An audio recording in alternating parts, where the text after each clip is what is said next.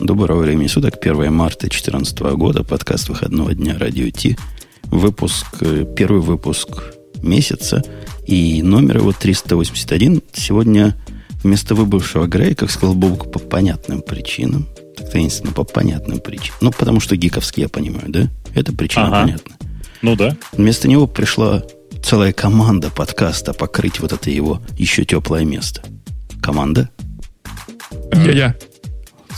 Надо одновременно тренироваться, чтобы в один голос. Это синхронно.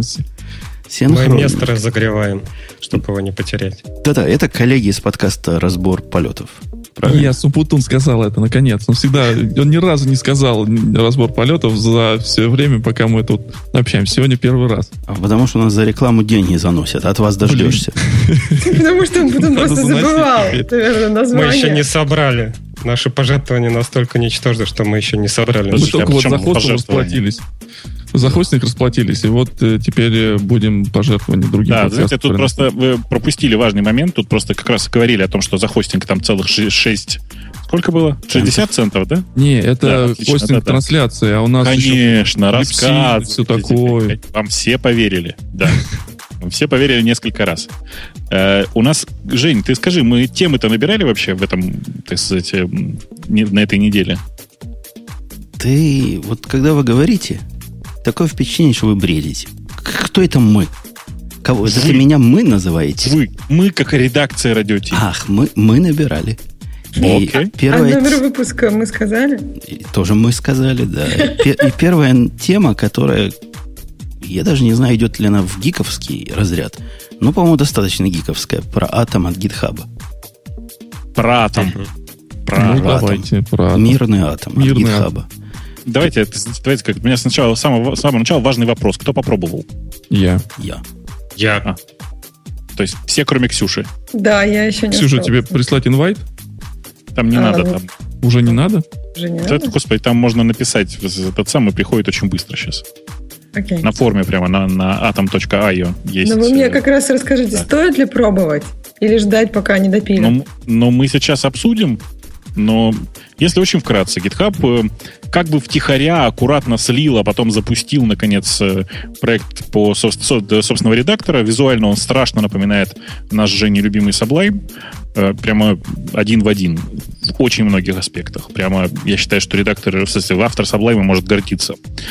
Э, это с одной стороны. С другой стороны, обладает одним важным э, таким моментом. Дело в том, что редактор Atom написан на базе Chromium. В смысле, что все, что в нем происходит, по сути, происходит внутри Chromium. Э, и это, как так сказать, накладывает некоторые свои ограничения и это одновременно добавляет некоторых своих интересных моментов. Вот. Но тут по поводу да? внешнего вида. Да, да. да. Давай, давай. Говори, говори, говори. Не, говори. я хотел сказать, что по поводу внешнего вида, я не знаю, насколько он похож на Sublime, но вот закладки там стандартные, я не знаю, они все ну, и в Chromium, и, в Sublime, ну, да, где а только нет внеш, закладок. Внешний вид просто это калька, это cut and paste. Это, их можно так настроить, что не отличишь без пол-литра. Угу. Не, ну понятно, что можно так настроить, но... Нет, они э, по умолча... он по умолчанию так выглядит. Ребят, нажмите, вот если у вас запущен сейчас, э, собственно, редактор, нажмите какое-нибудь неочевидное сочетание, например, Command-Shift-P и сравните с аналогичным кнопкой сочетанием и тем, как будет выглядеть редактор в э, Sublime. Вы увидите, насколько это все одинаково. Ну да, и по я автоматически, это же у меня уже рефлексы на уровне пальцев, когда мне надо что-то переходить, я нажимаю команд P, да? Ну, это, наверное, тебя и Sublime научил. Sublime и... научил. Так и у этого тоже ожидаемое выскочило. И выглядит так же, причем это ожидаемое. Mm-hmm. Дело в том, что вот этот кусок интерфейса, как раз Command Shift P, он нифига не очевидный. Он ну, как бы требует некоторого продумывания. И здесь они его просто взяли один в один с точностью до штришочков из дефолтной темы Sublime. И они это, в общем, не скрывают, так что все в порядке. А, вообще, общее впечатление. Мы довольны этим, этой движухой? Или мы как-то пополам? Ну, я не знаю, как все остальные, у меня проблема. Знаете, у меня есть некоторые файлы, которые довольно большого размера. Ах, а он... Молчи, молчи, друг, да. молчи. Это, вот это его прямо реальное... Это программ, программистский редактор для кода. Если программист, не дай бог, откроет лог, ну, 250, ну, 250 мегабайт. Это большой лог, по-вашему? Ну вот, кстати, с логами, я помню, это было, наверное, года, наверное, два назад или два с половиной в радиоте начали так рекламировать Sublime. Я его натравил на один лог, который я все время открывал какими-то странными средствами. Открылся прекрасно, и с тех пор я как бы пользуюсь... Не закрываешь его. Да, не закрываю. А вот, вот у меня, к сожалению, нету этого, этого лога сейчас. Как бы. в, в атоме лучше не пробуй. В атоме, не пробуй, не в атоме буду, да. это хуже делается, чем до, до Sublime, помнишь, Бобук, мы ругались на TextMate, который типа красавец, но большие файлы прямо why. Да, да, да. А, а в этом просто, ну, это просто совсем why. Буквально mm-hmm. ой ва ой.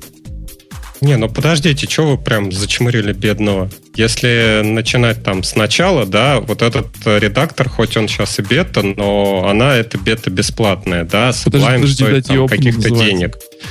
Вот, если вы хотите такой же UI, ну, красиво, как в Sublime, но не можете его себе позволить. Вы берете вот этот атом, который хорошо расширяется, и при этом расширяется не каким-то богомерзким питоном, а расширяется как обычный хромиум. Да, и, и берете его и используете. Почему нет? Потому да, что да. он пока бесплатный.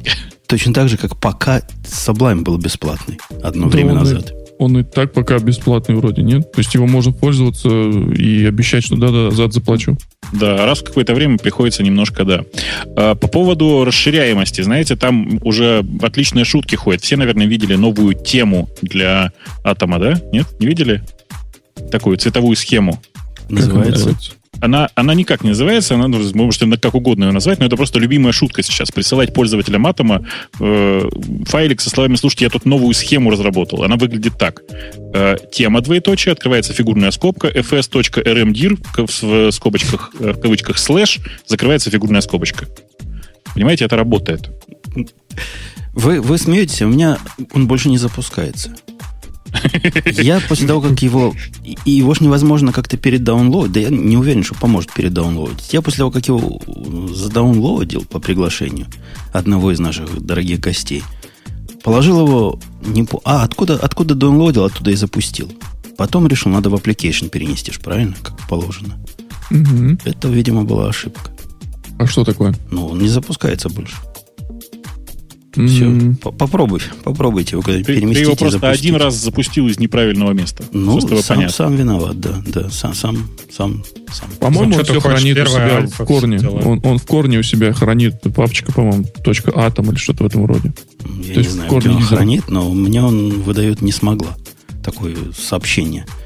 О, это, кстати, ты, ты хоть раз, например, Eclipse запускал не с того места, и потом пробовал его перенести в другое место. Вот такая же петрушка. Он у меня если я распакую, например, Eclipse в Downloads, запущу из Downloads, потом попробую куда-то перенести, дальше он тоже будет говорить не смогла. Поэтому все надо делать сразу. Всегда, всегда так делают. Они все такие, эти редакторы, такие фифы стали. Ну, не знаю, Sublime откуда хочешь запускается. Бобок, ты дольше всего с ними, потому что я вообще от тебя узнал про эту балалайку. Расскажи нам свое сугубое впечатление, как сурового питаниста и джаваскриптиста. Эм, значит, у меня несколько странных претензий. Они именно как претензии звучат, да? Во-первых, э, это действительно слишком медленный редактор для программиста. Вы же знаете, да, что у программиста, ну, как бы скорость работы пальцев немного быстрее, чем типичного редактора. И здесь я прямо вот я пишу какую-то строчку и вижу, как он, простите, как эта строка завершается.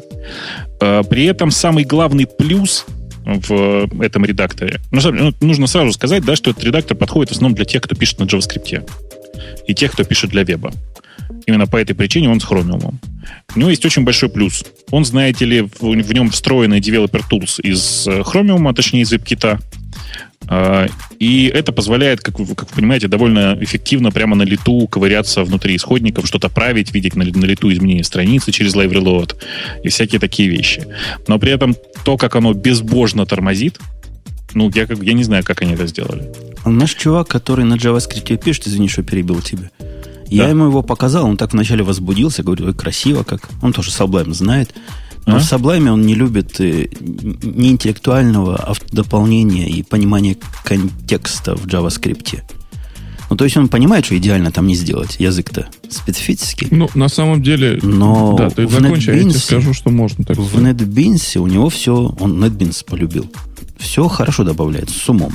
А здесь он утверждает один в один такое же автодобавление, как, э, как в Sublime. То есть глупое. Ну, Но... во-первых, покажи ему WebStorm, и он поймет, что NetBeans вот так вот сильно покуривает в сторонке по сравнению с тем же Web насчет интеллектуальности понимания JavaScript. А во-вторых, э, есть много всяких таких странных вещей, типа которые в бэкграунде, там, например, что-то думают над твоим JavaScript, а потом тебе выплевывают правильные подсказки. Вот, например, есть такая штука, называется что-то в стиле код, э, код Orchestra или что-то в этом роде, какой-то такой тул, который позволяет и делать live reload, и он умеет делать подсказки прям в Sublime текст и так далее. Я сейчас ссылочку куда-нибудь брошу в чат. Не-не, есть, конечно, есть. И есть разные решения для Sublime для этого. Но на самом деле, если вам именно позарез зачем-то уперлось вот именно такое решение, то есть чтобы у вас Chromium был встроен, и вообще интерпретатор JavaScript, и, э, там, не знаю, рендерер для дома был встроен в, прямо в редактор, то есть же прекрасный Brackets, который разрабатывается Adobe и комьюнити. Он open source, он доступен всем, он Э, ну, как бы совершенно беспроблемный, и он уже сейчас обладает достаточно большим количеством интересных фишек, на которые стоит посмотреть. Если вы еще не видели, brackets.io. А, а это по-моему, он тоже такой же тупой, как, э, как Sublime. У него ничего умного нету. Погодите, а, особо... а это он, балалайка... Он умный в CSS, прости, да. Mm-hmm. Которая гитхабом написанная, она... Это какой-то абсурд. Она closed source. Ну, конечно. Ну, как-то абсурд, не? А что ты, ты думаешь, что сам GitHub можно скачать и поставить, что ли? Ну, это, это, это ладно. Это как бы... Ты думаешь, это их будет дойная корова? Они с этого будут стричь купоны? Я не знаю. Я не знаю. Вполне возможно, что они его оставят бесплатным. Почему бы нет? Ну, у тебя есть же вот это приложение, которое для GitHub, которое называется github.app. Оно бесплатное, но cloud source. Да, это, это ладно, но, но все-таки. GitHub, как бы флагман open source, несет вот это знамя высоко. А тут основное средство для разработчиков теории closed source. Что-то тут как-то странно. Закладки в NSA, наверное, стоят. Там все интереснее. Там прямо сейчас, просто многие же по этому поводу возбудились, в Atom прямо сейчас встроен, э, встроен Google Analytics, который следит, по сути, за каждым вашим действием. И, ну, и понятно, что типа разработчики Атома следят за тем, как какие э, куски своего продукта э, используют пользователи и все такое, но он безостановочно стучит в Google. То есть реально безостановочно, на каждый клик. И это, ну, в принципе, это как бы понятно, с одной стороны, и никто не мешает пойти в хост и забанить Analytics и не париться по этому поводу. Но вообще это, конечно, вызвало у многих приступы паранойи. Прямо конкретно. Бобок, а там у них да. вот на сайте написано, что они как бы выращены с Node.js, и он сильно как-то интегрируется. А вообще, не, вообще не увидел интеграции, честно. Вот есть, я может быть, думал, я плохо смотрел. пропустил. Я не видел ничего там, то есть я просто вообще не знаю, что там может быть с э, тем самым. Там единственное, что может быть, там есть интеграция с пакетами э, нодовскими, ну, с, с, с NPM, да. Вообще, по поводу пакетной, пакетного менеджера, он, конечно, делает Sublime. Где у Sublime это внешний плагин, который, ну, нормально в основном работает, да? Здесь это прямо встроено в GUI, и прямо одной кнопочкой устанавливается. Ну, приятно. Чего сказать? Ну, приятно. он даже Markdown умеет э, под, под, под это самое. И да, это, тот тоже умеет Markdown preview делать и Markdown выделять. Я имею в виду Sublime, но для этого для превью, по-моему, надо отдельный плагин ставить, mm-hmm. да? И, да. Да. И там не live preview, кстати. Надо сохранять, чтобы он обновил страничку в превью. Ну, вообще, вообще это, конечно, странно. В Sublime ты имеешь в виду? Странно. Нет, в Атоме. Нет. В Атоме? В Атоме, в Атоме, не live? В Атоме не live. Там как-то Ctrl-Shift-M, что ли, как-то оно там типа ревьюется, я уж не помню, если reload ится. Ну или сохранить, да. Ну и да, или так. То есть э, это как бы вообще все, все довольно странно само по себе. А, еще интересно... О, кстати, хорошо, что они... Я что-то внезапно подумал. Хорошо, что они не, не Яндекс-метрику туда встроили. Потому что это было бы еще больше воя, потому что с помощью индекс-метрики вообще можно за действием каждого пользователя посмотреть. Обезличено, ну, знаете, у нас там такая, которая... Веб-визор, который называется. А... Который просто позволяет за каждым кликом посмотреть. А для человека, который вот далек от веб-технологий, ну так, не то чтобы совсем далек, но с другой стороны веб-технологии сидит, а какой, собственно, вот этот смысл этого вау, что можно хромиовский э, Developer Tool включить? Это чтобы... Для... Отлаживаться прямо из редактора красиво, например. Что это означает? Ну, то есть ты пишешь тему, например, или пишешь какой-то плагин, Ты прям в самом этом редакторе отлаживаешься. Отлаживаешься, смотришь, ты смотришь, что у тебя зарендерилось в конце. Что CSS всякие смотришь, JavaScript всякие смотришь, так ставишь ты... всякие брекпоинты и так далее. Прям ты... внутри. А, и я просто не знал, что это умеет такое делать. Потому не, что я думаю, это не для плагинов, а скорее вот ты там страничку верстаешь, в нее там скрипты записываешь, и пополам у тебя разделено там слева редактор, справа отображение. И если они Live View связаны, то ты прям сразу в браузере можешь там что-то нажать с девелопер тулом.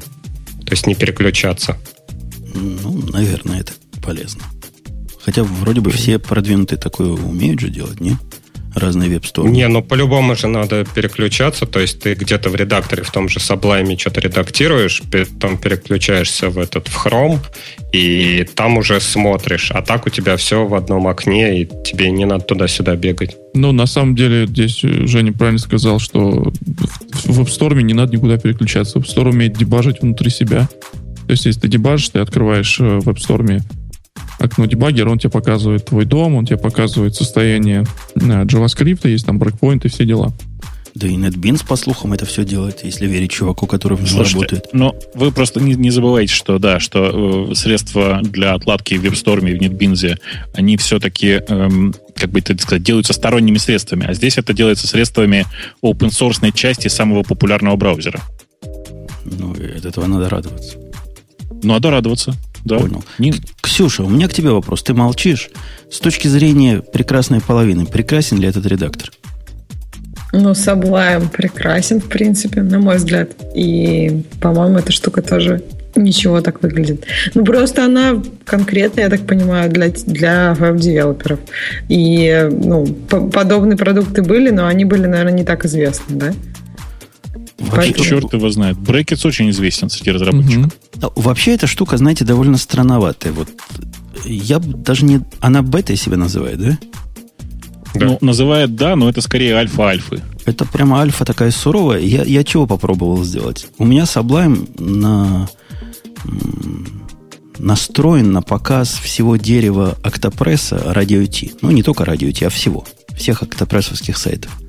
Там, а? сами понимаете, глубина вложенности еще та. И файлов, ну, много. Какой у нас выпуск? 381 сейчас, да, Ксюша? То есть 381 да, умножить на 2, потому что там еще и темы для выпуска. И при попытке открыть это дерево, ну, казалось бы, он задумывается нереально. Начинает есть процессор и, и все. После этого надо из него выходить. В общем, он по непонятной причине, да, вот это дерево боковое рисует прямо чудовищное время. Прям, и видно, как оно перерисовывается, если много там всего. Ну, то что поделать? Я думаю, оптимизируют, еще успеют. Причем он поганец, он, он, у него есть такие же тоже эти command-line тулзы, как у, например, там у TextMate, там Mate или у Sublime, а? Sable какой-нибудь. Если ему говоришь, например, Atom, readme.txt, он все равно открывает не только readme.txt, он открывает еще ту папку, в которой это readme.txt лежит, со всеми делами. То есть вот это тоже косячок. То есть я его, например, не могу пока приснастить, чтобы он у меня делал... Закрой ну, дерево. Дерево закрой. И он тогда не будет? И, и тогда он будет открываться, да, он не будет показывать дерево, да. Ну, в общем, есть, да. Есть куда чувакам работать. Но тенденция радует. Особенно на фоне того, что, согласитесь вы со мной или нет, но в Sublime какой-то застой происходит. То есть не происходит Я ничего. Не согласиться. Почему? Ну, потому ну, что а, а ничего и не надо. Ну, то есть все, все, все, все, вся, вся инновация в плагинах. Слушай, ты как этот самый, как, как в Неовиме. Что-то у нас в VI какой-то застой. Ну, несерьезно же. То есть ты говоришь, все, что надо, уже добавили туда, да? Конечно. Больше, больше нечего программировать. Конечно. Ну, ладно, ладно. Хорошо. Также и с TextMate там было, тоже все было хорошо, хорошо, пока он не умер. Но он не умер, он переродился открытым. Да-да-да. Это Поминай, как звали, синоним, да? синоним. Э, давайте к следующей новости перейдем, которая вчера я нашел случайно, которая вовсе не новость для тех, кто не в теме. Вот Бобук, например, увидел, что я сейчас выбрал, наверное, заколдобился. А, пойду посмотрю, что ты такое выбрал. А что ты выбрал? Я выбрал то, что у Без Манита, названия. моего любимого, вышла версия 5.7. И это настолько фундаментальный релиз для меня лично, что не могу молчать. Что ж там такого нового? Сейчас, подожди, сейчас. Очень интересно, расскажи, пожалуйста. Ой. у него, у него было два, ровным счетом два, ну не бага, две недоработки, которые меня мучили в течение последних двух лет, ну просто чесалось. Дораб, недоработки были совершенно детские. Во-первых, у них есть возможность проверять состояние чего-то при помощи запуска внешних скриптов. Ну, понимаешь, да, Вовок? Если да. внутренних не хватает, что внешние написать? Да. И был такой ма- маленький недостаток. Вот такой крохотюничный. Вот совсем крохотный. Эта команда не понимала ничего, кроме, кроме пути. Понимаешь? Команда... Так, понимаю. Без параметров. Ты настраиваешь команду, и на каждый конкретный случай надо писать свой собственный скрипт, потому что параметры передать в него нельзя. В результате у меня, знаешь, чек Q100, чек Q50, чек Q такой-то. Все отличаются только параметром, который там внутри вызывается. Это было страшное, совершенно убогое дело. Теперь ура-ура, оно понимает параметры. Ага. Каково? Круто, круто. Ну и вторая, вторая крутая вещь. Раньше для того, чтобы процесс, за которым ты смотришь, надо было рестартовать, если тебе надо рестартовать его в случае каких-то каких-то неприятностей, надо было предоставлять стоп и старт скрипт, которые, ну, как-то оно понятно концептуально, но не всегда надо. То есть иногда хотелось бы просто рестарт скрипт, да, который не ага. просто комбинация, а вот какой-то особый рестарт. Вот теперь наконец-то можно. Вот эти две вещи настолько меня поразили, что ты не поверишь, что я сделал. Видимо, действительно не поверю. Что ты сделал? Я пошел и научился, как строить дебиановские пакеты. И построил себе под Ubuntu вот этот 5.7 деп. Я теперь крут вообще. Ну, ты знаешь, рабоче-крестьянским способом. То есть читать документацию было лень. Я нашел старую версию, посмотрел, как у нее в кишочках, поменял руками MD5 суммы, там, знаешь, есть такой файл с суммами, кинул Да-да-да. новый файл и перепаковал все. Ну, понятно. Подозреваю, что есть более понятно. правильный путь, как это делать. Ну, я думаю, что это на самом деле один из самых простых способов. Не, ну у них там чек-инстол как-то сам дев делает, еще чего-то. Но я не понял, куда ему все это готовить, спеки куда класть, а разбираться было лень. Вот таким вот путем и сделал. Ксюша, рада а ты за наш монет?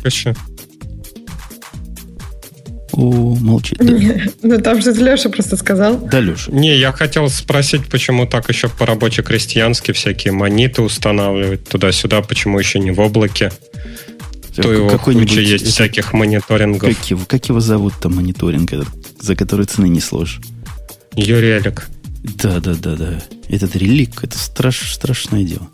Не, мониторинг это такое, такое дело интимное, что хочется, чтобы, во-первых, оно работало не так, как монговский ММС, если вы понимаете, о чем я говорю. Mm-hmm. Ты понимаешь, о чем я говорю? Ты когда-нибудь пробовал да. ММС пробовать? В смысле, ну для маленьких-маленьких инсталляций, для своего маленького веб-сервиса почему бы нет? Да потому что он глючит, не работает, теряет так пинги. Он, и, и ну, вообще он ну, тебе чужими для хищниками написан. Ну, монитор, средство мониторинга, типа, да, хотелось бы, чтобы работало надежнее всего остального. Я, мне кажется, ты э, слишком много кушать. Ну, это адский ад. Это, в общем, даже странный продукт. Я бы на месте Монги его спрятал бы подальше от позора. Не, ну в этом смысле New Relic-то ничего так и работает хорошо. Тут проблема с тем же самым монитом, что, как говорится, кто будет сторожить стражи? Откуда ты знаешь, что тот же твой монит работает, а не упал в какой-то момент? Ну, во-первых, для этого есть, есть разные watchdoги и всякие прочие, а во-вторых, пока не падало. Ну вот опять же, да, тебе монет наблюдает за твоей системой, кто-то наблюдает за этим монетом, что наблюдает, да, а кто наблюдает за этими watchdogами. Да-да, а в облаке это все волшебным образом само делается. Нет, а в облаке не волшебным образом, просто не надо никаких дополнительных вещей, а ты там просто устанавливаешь мониторинг, и он там сливает все в облако, и ты не паришься над тем, где у тебя хранить, там база у тебя переполнилась этого монита, или там, не знаю, какая-то какой какой-нибудь кривой запрос где-нибудь внутри у него в кишках, который все, все порушил. Ну, вообще, это вопрос скорее философский. Я, когда выбирал средства мониторинга, у меня было две альтернативы, два пути пойти. Во-первых, путь полностью self-contained монит, который работает uh-huh. сам, ему ничего больше не надо. Во-вторых, был путь вот именно агентов. Ставишь агент, который простой как дверь, и, вообще запускается каким-нибудь кроном, например, ну, чтобы всегда запускался или еще что-то в этом роде, и стучится в какую-то общую очередь туда кладет. И я все-таки на первый вариант пошел, потому что когда я мониторю какую-то конкретную штуку, я не хочу целостность сети мониторить вместе с этим. Пока вполне я рад своему выбору.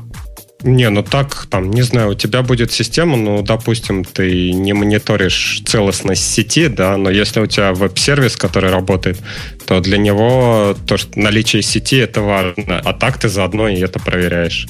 То есть вот, например, я там в своих системах использую те же системы агрегации логов, да, когда можно все логи из разных серверов все в одном веб-UI посмотреть, там поиск сделать, все это круто сделать. И мониторинг то же самое. Я проставил агенты, там, прописал в скрипте, чтобы там устанавливался, запускает. И я знаю, там, сеть не отвалилась, сервак работает, там, клиенты заходят, ну окей, и все. Ну, это, и не видишь, это, это молодое поколение против стариков. Мы же старики ничему не верим. Нам поближе надо. Поближе к телу. А мониторинг, на мой взгляд, должен быть настолько близок к телу, насколько можно, и, и independent, насколько можно. Посему я за простые решения. На мой взгляд, решение, когда оно не связано ни с чем, оно проще, надежнее и работает как, как ух. Не, ну я не говорю, что нету внешнего мониторинга. При всем том, что внутри бегает, со стороны AWS есть еще куча возможностей все это мониторить. Там на том же ELB уровне, на, на уровне разных, ну, разных штучек убого. на EC2. Уров... Не, оно убого-убого, но нормально. То есть он, когда переключается, failover делает, посылает сообщение. Ну, что еще надо? Оно, конечно, дикое совершенно, но достаточно, что оно есть. Все остальное мне монитор расскажет. Не, ну опять же, да, вот там, я не знаю, если брать CloudWatch, да, абсолютно убогая система, которая работает только на проверку, то есть работает, не работает, да. Если тебе надо собрать какую-то информацию, например, как, с какой скоростью у тебя серваки отдают, там, не знаю, твою страницу там за 100 миллисекунд, за 200 миллисекунд и тому подобное, то уже с CloudWatch будут э, серьезные проблемы, потому что нельзя агрегацию данных, например, сделать. В Моните, я так подозреваю, то же самое. Если тебе надо расширение какое-то, то тебе только самому это все писать. Ну, скриптик написать, который... У меня скриптики проверяют, что очередь вы... вычитывается с такой-то скоростью или с такой-то скоростью. А когда не вычитывается с такой-то скоростью, там логика, ага, 5 минут назад был пик, значит, все нормально. Ну, ты понимаешь. Все это легко накручивается любимым нашим пейтоном или чем угодно, даже башем. Так что все это делать. Бобок, ты, ты замолк. Ты не мониторишь, да? Тебе не надо мониторить. Ну, такими, такими кустарными средствами нет. Прости. Ой, ой, ой, у тебя этот самый стоит на PHP, как он называется, на N, да? Ну, во-первых, он на перле, если ты про Nagios сейчас. А, на перле? Почему на перле? Я видел там PHP куча. На, на морд было. Ну, Или Zabbix. Куча, куча разных морд было, да, на всем подряд. Нет, в смысле, у нас в, по большей части сейчас, наверное, уже Zabbix. А, но дело-то не в этом. Дело в том, что у меня нет такой нужды мониторить там какие-то там 10-20 машин. Ну, Просто... Прости, простите, мы тут со свинячим рылом пришли в ваш большой парк. Ну да, да, зря, зря, согласен. Бывает. А у меня, давайте, пока мы не перешли к следующей теме, у меня к вам вот такой вопрос, как к специалистам. Вы что, все специалисты? Смотря в, чем. Не гинеколог, но посмотреть смогу. Начнем с Ксюши. Ксюша, знаешь ли ты такую науку комбинаторику? Ну да, слышала. Что так? Ты слыхала, да, там число пар, число перестановок, число того, всякая такая псевдонаука. Ну да, типа. но это на самом деле очень классная штука, но почему-то все эти формулы постоянно забываются, но их можно как-то выводить. Когда в Вики, Википедии подсмотреть можно. Не, ну так и, и так, в принципе, понятно. Ну, еще есть в ней проблема, что твое интуитивное понимание часто не совпадает с реальным решением. Всякие там парадокс дней рождения и так далее. У, ну, у меня, знаете, вот реально стоит проблема без дураков ловить чуваков, которые отмывают бабло. Чуваки, а как ты их ловишь? Вот, вот в этом вопрос. Собственно, как их ловить? Заказчик сказал, я хочу, чтобы ты мне словил чуваков. И он слабо представляет себе не то что технологию, он даже чего он просит. Идея, что значит отмывают? Знаешь, есть два способа в Америке на, в биржевых этих мирах отмывки денег. Во-первых, ты, у тебя есть доступ, например, к двум счетам – счет одного заказчика и счет другого заказчика, да? ага. по закону ты не можешь проводить никаких связанных транзакций. То есть ты не можешь купить на одном для того, чтобы продать на другом, ну или наоборот. Это анти- антизаконно. Но что они делают? Допустим, на одном аккаунте продают, а на другом покупают. То есть сумма как бы не поменялась, он никаких убытков не, не понес, а, например, налоговая выгода получилась, потому что на одном аккаунте покажет потери. Да? Так. Это первый сценарий. Второй сценарий, чего они могут делать, например, он хочет, вот это называется position, то есть то, что у него, ну, капитал, который с этих бумаг как бы есть, да? Он хочет, чтобы капитал этот не поменялся, но понизит цену бумаги в каком-то для чего-то. Он находит бумагу, которая мало продается. С одного начинает ее покупать, задирая цену, да, а с другого потом продает. Это второй способ манипуляции, который тоже противозаконный. Теперь проблема-то комбинаторная. Понимаешь? Я вижу всех их. Я вижу все, что они делают. И мне надо понять, какие из них действуют в паре. Прямо, знаешь, еще та задача оказывается. Я тебе пример приведу. Прикольно. А какое количество аккаунтов? Аккаунтов количество сотни тысяч. Хорошо, да. Я так тебе пример тебе приведу. Комбинаторикой ты. Комбинаторика прямо говорит, что факториалы таких чисел не влазят. Ни во что. Да, в калькулятор они не войдут. Не, не входят ни в питон, ни в калькулятор. Но тут есть проблема такая, ну, более суровая. Бог с ней с комбинаторикой. Поставим больше компьютеров, перемолят всю комбинаторику. То есть теоретического характера проблема. Представь себе бумагу типа Apple. Представил бы? Ну, представил. Бумагу типа Apple в один день 10 тысяч shares продают и 10 shares, тысяч shares покупают, тысячи аккаунтов. Ты понимаешь? Так, Которые ну да. никакого злого умысла не имеют. Потому что их это обычное поведение. То есть к этой комбинаторике нужно еще паттерн recognition прикручивать. Потому что некоторые совпадения будут конкретно совпадения. И ничего, никакого умысла там не было. Я могу разрушить твой хрустальный мир одним словом период времени не обязательно, что если кто-то что-то продает, то он должен именно в ближайший момент времени что-то покупать. А разница так между этими там... счетами может быть, не знаю, там несколько дней, например. Не, не может если быть. ты за все эти дни не будешь может. комбинаторику считать, ты не Неск- посчитаешь. Несколько дней не может, они должны быть близки по времени, иначе ты рискуешь получить разную цену покупки и продажи. Если речь не идет о очень low liquid э, стоках. Подожди, а там может быть же ну, на разные суммы, то есть не обязательно же продать все, то есть он продаст 50%. Конечно, это чтобы сделать еще веселее. А я тебе больше скажу, не обязательно два аккаунта должны быть вовлечены в эту активность. То есть если ну кто-то да, может умный, быть 10. И ты разбил на 10. Ну, задача, согласитесь, прямо творческая. Весьма. Слушай, а при этом все сделки же идут через рынок, правда же? Да. Ну, в смысле, прямой, прямой сделки по передаже э, позиции быть не может. Ну да, это то, что ну, да. ну, outside of биржа, не, да, я да, такие да. не рассматриваю. Я вижу сделки с двух сторон. Во-первых, я вижу э, принц, ну то есть общий trade feed, где анонимные да. сделки. А во-вторых, я вижу каждую конкретную сделку, э, от кого она произошла. То есть я двух глаз здесь, two leg. Информации у меня теоретически достаточно, чтобы это понять. Но вот как понимать, вот это вопрос. Женя, вот еще тебе такой вопрос. А что потом? Ну, допустим, ты там настроил свою систему, да, там супер разум, да, ты понял, вернее, не ты понял, твоя система выдала, что вот аккаунт там номер 10 и номер 15, они действуют сообща. Не-не, что, что потом дальше? это э, э, outside of наш скоп. Потом какие действия, как они доказывают и что они делают, это не наша проблема на этом... Ну, ты понимаешь, ты будешь генерить данные, да, там, не знаю, которые, допустим, будут сливаться в АНБ, да, ты там за сегодня открыл там 100 аккаунтов, которые действуют согласованно, через неделю открыл там еще 500 аккаунтов, которые действуют согласованно.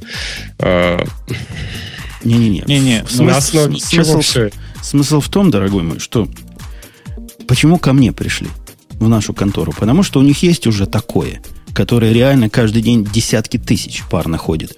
И никто ну. не знает, что с этим делать, потому что ну, проверить человеком это невозможно.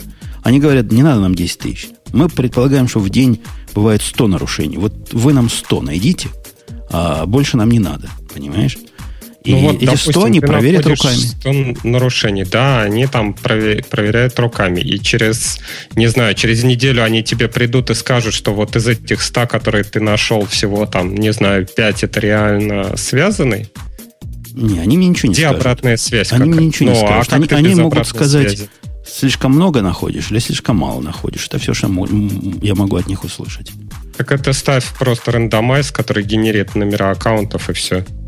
Ну, ты там генеришь, я не знаю, 100, 100 им таких, да? Откуда ты знаешь, ты, ты попал или ты не попал? Может, это обычные люди, которые те же самые Apple покупали, продавали. Так в этом же да? и смысл. В этом же и смысл, связь. что для того, чтобы эту задачу решить, комбинаторики недостаточно. Ну, это все, да. что я пытаюсь по- пояснить. Необходимо какие-то бизнес-уровня понимания процесса. То есть необходимо понимать, что вот этот паттерны активности должны быть в это вовлечены. То есть, наверное, те, кто через Apple продает, покупает, надо как-то особым образом ловить, а, а не таким образом. А тех, которые двигают бумаги мелкие, которые мало, мало ликвидные, наверное, они с большей вероятностью там делают вот эти гадости. То есть тут есть, есть куда вне комбинаторики податься.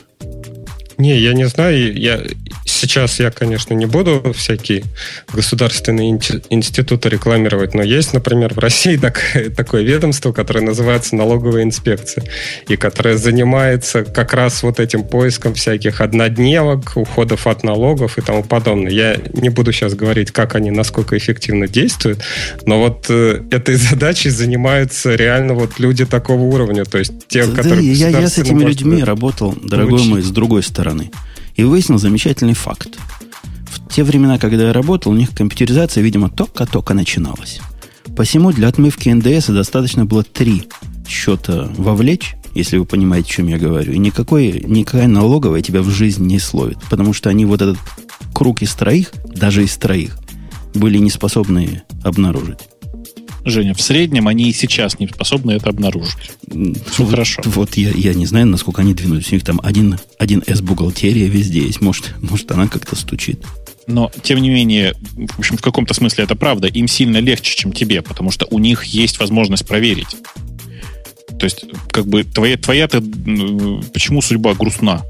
Потому что ты не можешь проверить и не можешь понять, э, что действительно было, ну, типа, действительно вычленением э, преступника, а что было ложным срабатыванием. Конечно. И без этого, и ну, без этого в общем-то, да. ничего делать нельзя. Моя задача... То есть твоя нейронная связь между ушей, она работает без, без обратной связи. Это, это правда. У меня все, все мои результаты, они probable, и научиться они не могут, потому что я не знаю, правильно я понял или нет.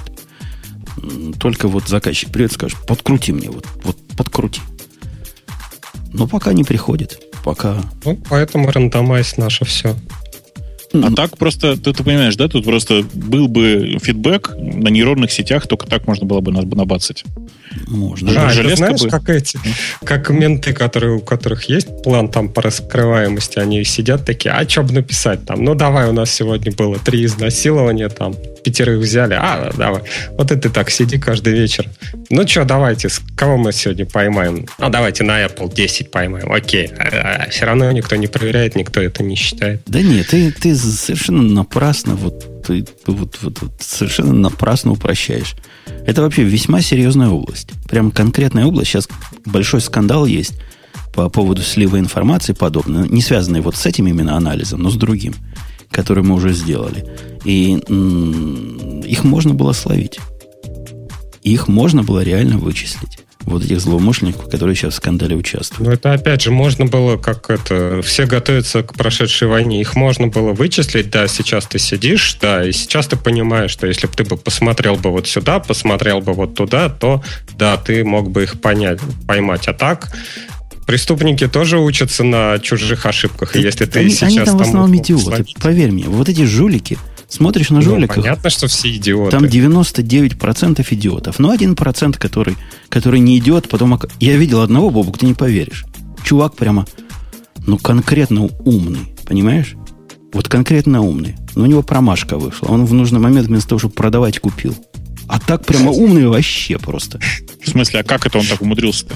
Ну, у него явно была информация о событии до того, как оно опубликовалось. И он все делал правильно. Вот просто идеально, чтобы его не поймали. Но в последний момент он не в ту сторону. Видимо, кнопку нажал. Молодец. Как, как нас э, обучают, как нам показали в фильме «Волк из Уолл-стрит», да? Это все кокаин. Как сказал бы Шварценеггер, кокаинум даже. Наверное. Ну что ж, Ксюша, пришло время тебе сказать слово, потому что что Причем такое, не стихи. Да, что такое монады, мы все себе плохо представляем. Вот я про монады знаешь, чего, Бог знаю? Я знаю одно. Что они, что они в скале есть, да? Во-первых, они есть в скале, а во-вторых, это такой функциональный трюк, чтобы а, а, обложить мютабилити и мютабилити. Но при этом остаться в pure. Если вы понимаете, о чем я говорю. Ну, так ты все знаешь. Вот это все, что я знаю, но хотелось бы деталей. Собственно, как монады, почему они IO называются в Хаскеле, как их объяснить обычному... Это просто одна из монад. То есть там много, maybe А, IO. IO просто самый популярный, потому что в Хаскеле иначе ты никакой вывод не можешь сделать. Давай, давай сначала. Вот мы с Бобоком, Бобок вообще молчит, он вообще монады первый раз услышал в этом подкасте. Да, да, это правда. Да, конечно. Нет, ну, я не программист Haskell, поэтому, то есть я знаю, к сожалению, об этом тоже достаточно постольку поскольку. Статья, которую ты добавил в нашу тему, просто, на самом деле, взорвала мой мозг, потому что все обычно про монады пишут э, функционально очень, ну, то есть и начинают там объяснять это с очень математической точки зрения, что людей, которые с этим не очень сталкивались до этого, в принципе, фрустирует. А товарищ, который написал эту статью Монады Фодамис, он предлагает императивный подход, то есть ну, даже ООП подход. То есть он предлагает, представьте себе монаду как некий объект, который имеет функцию bind, и, ну, вообще, монады — это некая математическая концепция такая, это некий тип, который имеет для себя определенные функции bind и return. Вот. Но товарищ вот даже идет дальше, он return не определяет для каждой монады, потому что, например, в Haskell для IO нет у монады э, такого, ну, то есть нет понятия return, то есть она не может вернуть свое значение, вот, а она может просто байдиться с эм, другими функциями. Bind — это когда эм, это возможность выполнить некую функцию, то есть bind принимает функцию, а возвращаемое значение – это результат операции вот этой некой функции, которую мы приняли, над значением, которое есть в монаде. Монаду еще можно представить как некий контейнер. То есть Э, и все это нужно для того, чтобы э, расширить возможности функциональных языков программирования. Э, а тем, почему, что... вот, вот почему оно расширяет? Вот этот трюк ушами, почему он расширяет возможность? То есть до этого ну, момента смотри, я еще более-менее ну, понял. Ты давай. вот в примере, который он пишет тут, чувак, ага. ты создаешь объект, которым передаешь вот этот higher order функцию, ага. которую да. потом в bind е привязывается к аргументу, который ты в bind засовываешь, да? Ага. Ну, и... просто ты возвращаешь значение функции, вот, которую ты принял в этот bind, и значением, как, которое у тебя есть в монаде. То есть монаду еще, например, можно представить неким контекстом. То Подожди, есть, то есть монада значение... с точки зрения данных, она таки immutable. Потому что когда ты создал да. вот эту монаду, ты угу. присвоил и, и вот это данное. А угу. данные, например, ты printf делаешь, данные это у тебя строка, да, которую ты угу. хочешь напечатать. Да. Правильно? Да. Оно всегда постоянное, но результат выполнения функции, которую ты в монаду передаешь, может быть любой. Или нет. Угу. Или я неправильно результат... понял. Нет, для одной и той же функции у тебя должны быть одни и те же значения. Ну, то есть это определение чистой функции. А ш- что ты не понял? Какое будет значение в bind е? А можно вопрос от человека, для которого монада и манда это где-то одинаково? Вот э, Иди в рот с мылом. Да, иди да. почисть. Ну. Да. Нет, я вот так понимаю, изначальное значение, оно где-то сохраняется вот в этом объекте. Почему нельзя там в языке, опять же, да, э, объединить, что там, не знаю, доступ к этому объекту изначально, вот пока вот это функции не будут вычислены, не делать? Или это что-то другое? Ну, то есть, вот как бы вот этот блок ну, синхронайз, там, не знаю, блок вычисления монад, там вот это изначальное значение не меняется. Так, понимаешь, это функциональные языки, в нем вообще ничего не меняется, и как бы ты не можешь поменять это значение никогда. Но чтобы, э, как, не знаю, с, с, с, там, сымитировать вот эти изменения в, там, в разных ситуациях, тебе нужен какой-то концепт. Вот монада, ну, то есть это концепт, для того, чтобы защитить вот эти изначальные данные, то есть вот как в Наоборот, примере здесь от кажется... пятерки double вычисляется, потом add, там, вот чтобы то, что там, не знаю, пятерка хранится, вот это значение не менялось в процессе вычисления вот этой монады.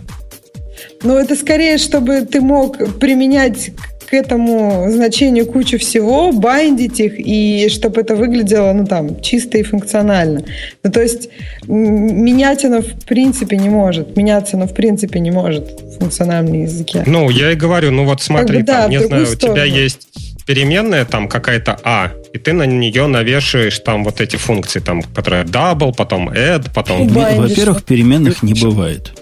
Это ну, не переменная, да, это константа. Значение, да. Ну, Во-вторых, все это а зачем Слушай, тогда защищать, если она тогда и меняться не будет? Она как была пятерка, так и осталась пятерка. Понимаешь, у них концептуально есть, есть, есть такая концептуальная вещь, Леш, что если ты вызываешь f от x, сколько бы ты раз f от x не вызывал, оно всегда должно возвращать y. И это y прям ну, полностью если... определяется f от x, да? То есть чистая функция. Чистая функция. Теперь у них какая проблема стоит? В том, что в реальном мире так плохо выходит. Ну, иногда, да, нужно немножко по-другому. То, то бишь, Очень некоторые часто. функции меняют состояние мира вокруг тебя. И они хотят от этого избавиться, они, к сожалению, от этого не могут. Если бы могли бы, избавились. И вот, чтобы это как-то покрыть более функционально, придумали может, может, не только для этого, но я вот такой вот. Не-не-не, вот я вопрос прочитала у меня много вот статей мы... на эту тему. Это действительно для этого. Просто потом оказалось, что у Монад еще очень много каких-то таких моментов, которые, ну, то есть можно организовать через эту концепцию. И это получается удобнее. И поэтому вот не только... Не, ну, то есть защита здесь делается за счет того, что вот это вот в f от x, вот это x предварительно сохраняется, и оно всегда остается там такое же и не меняется меняется. Так я понимаю. Да нет. Ну, ну я тоже основа не согласна. функциональных нет языков, за, основа защиты, функциональных да. языков в том, что данные немутабельные. Все, в данные не, мути, не мутируются сами по себе. Их не надо как-то особо Защищать, сохранять. Да. Они уже защищены как бы конструкциями языка и философией языка. Тут речь идет о том, что вместо прямого вызова функции, которая может менять окружение, ты создаешь монаду, которой передаешь функцию, и в результате, если у тебя get есть, в конце концов, которого может и не быть, вот только так ты можешь получить потом значение, опосредованно. Просто иногда тебе не нужно получать значение, как в I.O. монаде, тебе нужно просто это вывести куда-то. Поэтому ты создаешь эту монаду, передаешь ей какую-то функцию, байдишь и получаешь вывод, и get тебе как бы не надо. Ну вот Скажите хорошо, мне, вот в этом подожди, примере. Подожди, подожди, подожди. Вот вы такие умные. Вот упоминалась скала здесь. Вот проведите мне на примере скалы. Что в скале подразумевается под мана? Я не знаю, Haskell ни хрена. Так тут э, примерно питоне у нас приведем статьи. Ну, куда уже ну, проще. Я, я не знаю. Тут, да, тут как бы это... Ну, вот смотрите, есть, есть bind в JavaScript, да? То есть, что делать bind в JavaScript? О, ему передается функция, ему передается контекст, в котором эта функция будет выполняться. Это вот, вот то, что вот вы пытаетесь высказать мне, да, то есть потому что функция в JavaScript, она сама по себе, у нее есть, э, она, она, она ограничивает скоп, поэтому если мы какой-то меняем this внутри этой функции, то есть мы ее передаем через bind, то она будет выполняться в контексте переданного нам this. А, да нет, это ну, пытаетесь сказать? Как бы, или, или, нет, что? Э, смотри, монады это достаточно большое, ну, такое математическое, концептуальное понятие. Представь себе язык, я не знаю, какие языки ты знаешь, но вот там нет переменных. Ты не можешь ничего никогда поменять. И как у тебя... Это, это лямбда, лямбда да. лямбда вычисления. Да, ура, лямбда счисления, да. Да, да лям, то есть вот, как бы все. Все функциональные языки базируются на лямбда счислении. Да, то Больше есть, того, типа, я долгие годы чисто. шутил каждый раз на 1 апреля, говоря, что я написал программу, отличную программу на Lisp, она идеальная лямбда. Она ничего не, ну, наружу ничего не выдает просто. Очень вот. удобно. Да. И у тебя есть дальше проблемы некоторые. Ты видишь, какие у тебя есть проблемы? Ну, то есть, какая, вот здесь абсолютно чистые функции. То есть, соответственно, ты никак ничего не можешь, например, напечатать. Ну да, потому что напечатать это изменение, изменение состояния. состояния. Ты консоли, не можешь да. Э, по, изменение... полезть там в файловую систему, ты не можешь скопировать файл, ты не можешь изменять внешний мир. Ты можешь Точно взять так. данные, отдать их дан, отдать данные. Ну, да. вот. Вы понимаете, да, что немутабельность данных имеется в виду за пределами этого, за пределами текущего скопа ты не можешь ничего наружу вынести. Ну, понятно. Ты не можешь ничего изменить за пределами своего текущего скопа. Это все. Ну и как тогда вот здесь монады помогают? То есть в качестве F тут передается тот же println. Ну, в смысле, конечно, в случае с print, print, println это как раз хорошее, хорошее, кстати, название надо запомнить. Так вот, println это как раз скорее исключение из э, просто понятия лямбды, потому что действительно оно изменяет внешний мир. Э, у них, в смысле, вообще в Haskell, в, в, с точки зрения Haskell, это вообще, ну, бред сивой кобылы. Тем не менее, э, действительно так это и сделано. В качестве ф, как ты говоришь, да, по сути, сейчас передается println. Просто ты как бы разделяешь э, свои данные и, э, ну, и вот какие-то отдельные функции. То есть, да, получается, есть некие функции, которые работают там как, как некие исключения. Но, ну, то есть, вот насколько я поняла, то есть ты строишь какой-то...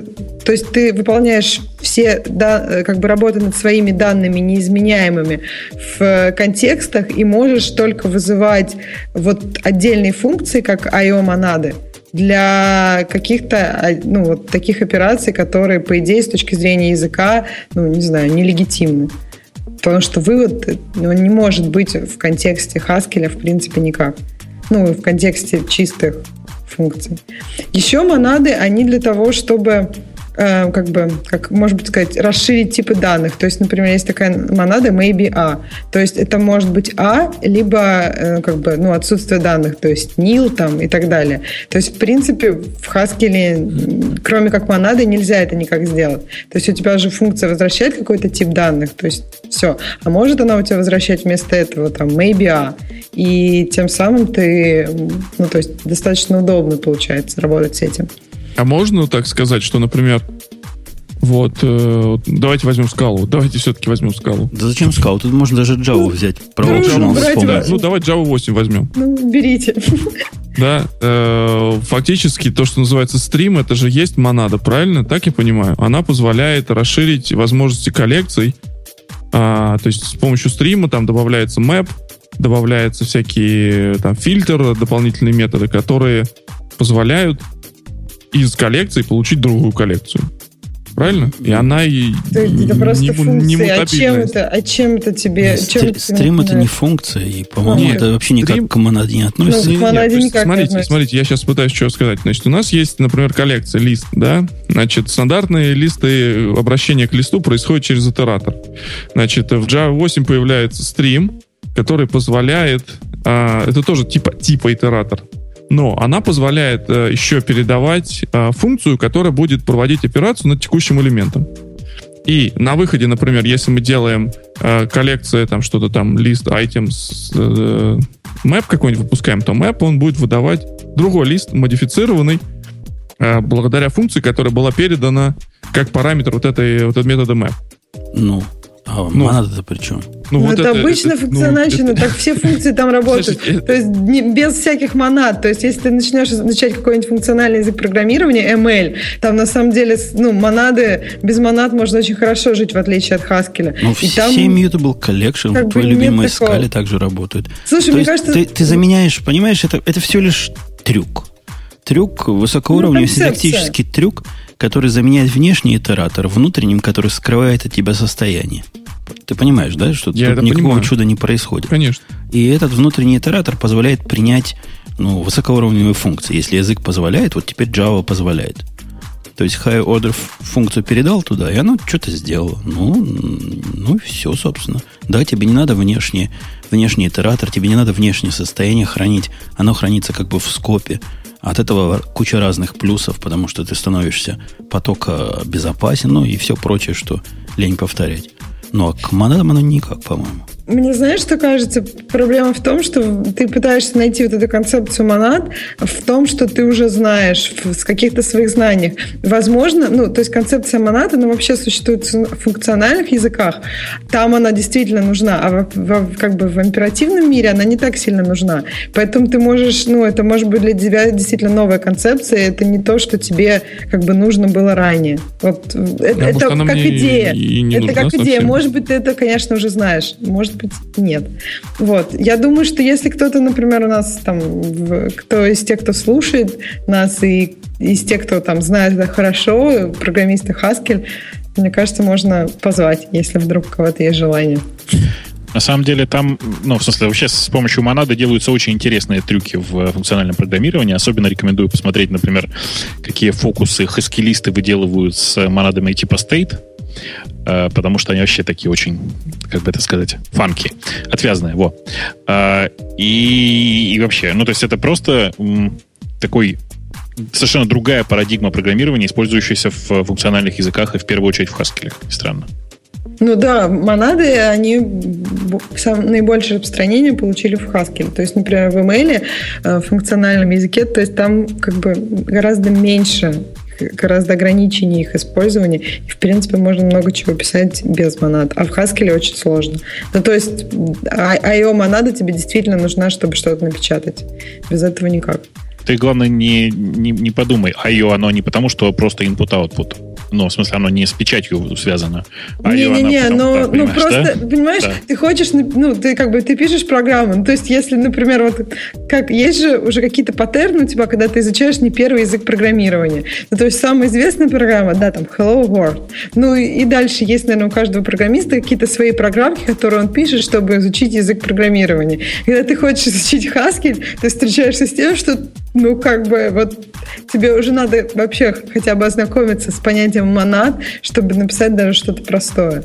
И это как-то пыл охлаждает что-то. Hello World программа, так сказать, включает знакомство с этой концепцией. Там в чате спрашивают, есть ли монада место в, в F-Sharp. Вообще, в чистом виде монад там, ну, в смысле, языком не предусмотрено, но они очень легко, собственно говоря, делаются кастомными типами, так же, как в питоне. То есть можно, короче. Вот приведите мне пример про скалу, то же самое, если можно. Ну, вот, о, как тебе Ксюша уже сказала. Optional привели. Вот а, optional, окей. Пример монады тебе будет, наверное. Понятно. Там OL, там же есть такое, да? Ну, optional есть. Да. Ну, вот такое вот. Э, ну что, молодец, Ксюша. Я нифига не понял. Но надеюсь... Ты все знал. Но, не, ну я себя ставил на место, которое вообще ничего не понимает, и ты меня запутала. Но после, после прослушивания тебя я, наверное, пойду в Википедию, напишу, что такое монада. В Википедии вообще бесполезно. То есть я вот это, это был мои такие первые посылы, когда я пыталась в Википедии читать про монады, бесполезно. На самом деле, мне кажется, надо все-таки взять Haskell и, и попробовать. Потому что я прочитала ряд статей на эту тему. У меня какое-то достаточно туманное представление. Я, в принципе, на имейле писала, но в имейле как-то можно и без этого. В общем, надо Haskell брать его в руки и уходить глубже. Но если у тебя нет математического бэкграунда, то тебе с Haskell будет тяжеловато, конечно. Ну, как бы у меня есть бэкграунд. В том-то и дело, что я читаю, но это как бы не проходит очень глубоко в меня, потому что, ну, как бы я не пробую. Ну, то а есть, мне прости, кажется, а ты, ты, прости, ты какой институт заканчивала? Ну, я заканчивала Московский институт электронной техники, то есть программное а, обеспечение. У нас смысле, там матана, да. теория вероятности, на теории. Не-не, я ну, просто есть, к тому, что у тебя был не, универ... не университет, у тебя не было нормальной философии, и ты не знаешь, откуда монада взялась, и вообще тебе с этим сложнее. Но зато ну, им, имя, имя Алонса ей что-то говорит же, наверное. Подожди, подожди. Там Ксюша что-то сказала, а я все пропустил. Да ладно, не важно, проехали. Она кандидат. Кандидат? Она сдавала кандидатский. Да, но не сдал. Хорошо, почему я сдала Нет, там, там все сдавали, не сдать невозможно. Нет, ну там интересно было про философию, это было шикарно. вообще, не, вообще не интересно было. А мне, ну, мне очень понравилось. Всякий дуализм и так далее, все эти школы. Это, это тоже взрыв мозга и также взрывает, как функциональное программирование. По-моему... Не, не, ну, слушай, монада конкретно, она очень простая, она, она пифагорейская, и там все сильно проще.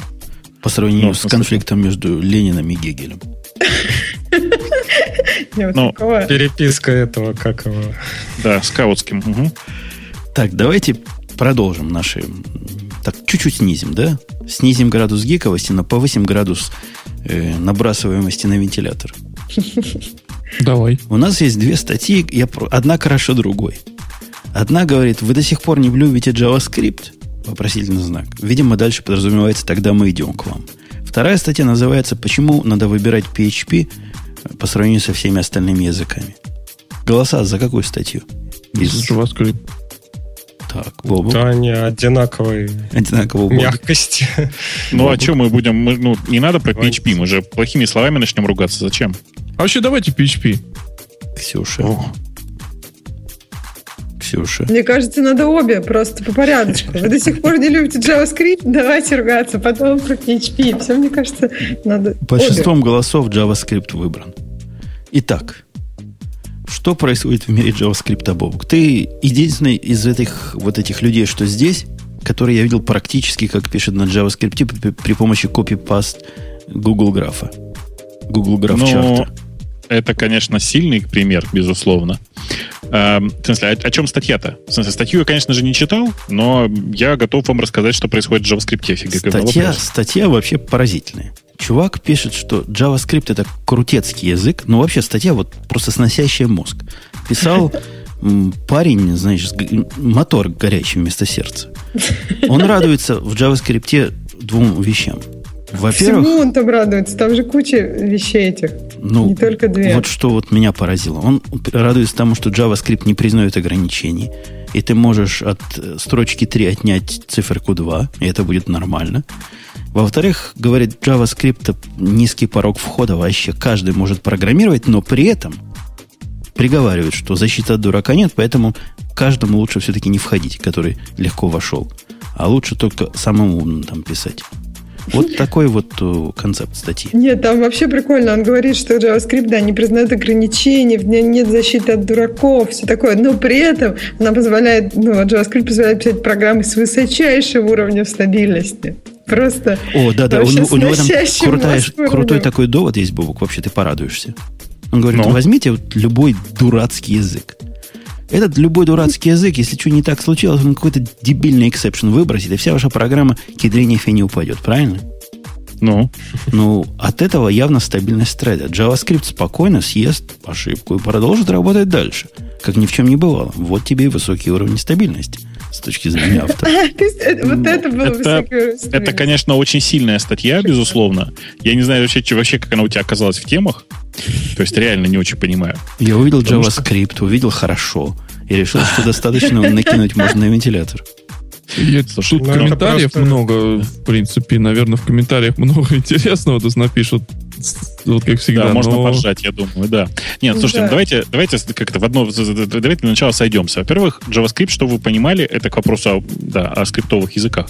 Это, в общем, такой практически функциональный язык. Ну, по крайней мере, в том, как он сейчас используется. Он действительно там кросс-парадигменный, но большая часть людей, которых я сейчас вижу, используют его скорее как функциональный язык. Это, это язык... Не объектно ориентированный. Не, я, я даже Бобука поддержу. У меня есть э, кадр, который на Лиспе программировал долгие годы, и он просто в восторге говорит, вау, говорит, JavaScript за последние 10 лет самое близкое, что я видел к Лиспу. Да, да, да, именно так. Э, при этом, э, чтобы вы понимали, когда пишут, что он объектно ориентированный, на самом деле не так.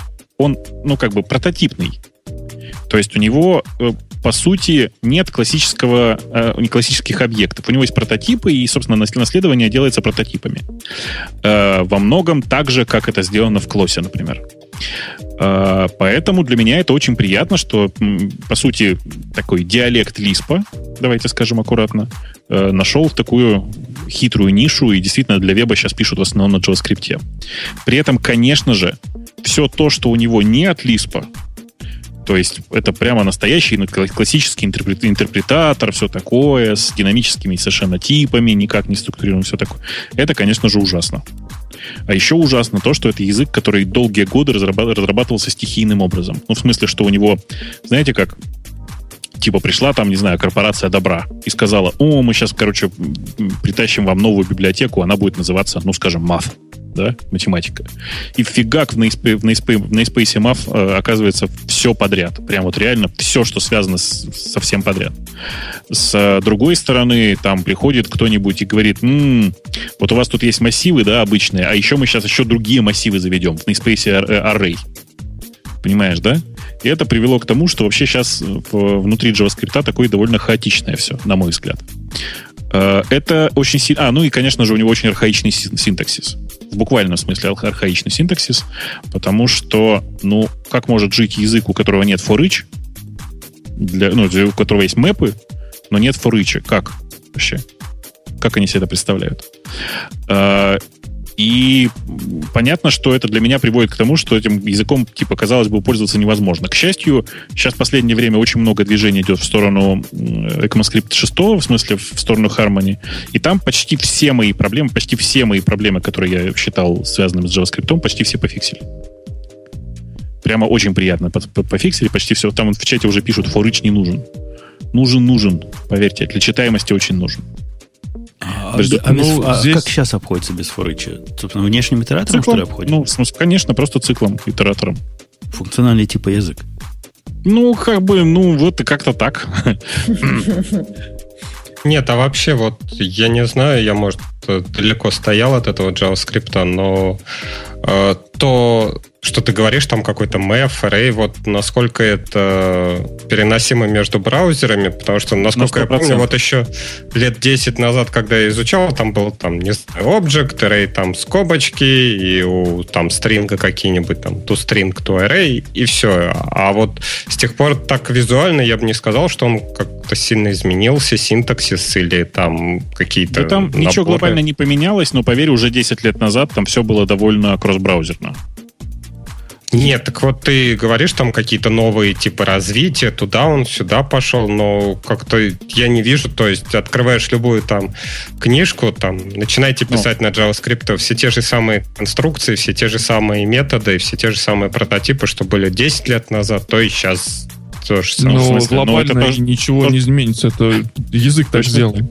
Точно так. Может, с этой точки так зрения нет, Java тоже глобально не поменялось. ECMA 6, типа, это вот новое для языка, и все там. Да, что оно новое с точки зрения порядка. Если ты никогда на нем системно, постоянно не писал, ты вообще не заметишь разницу.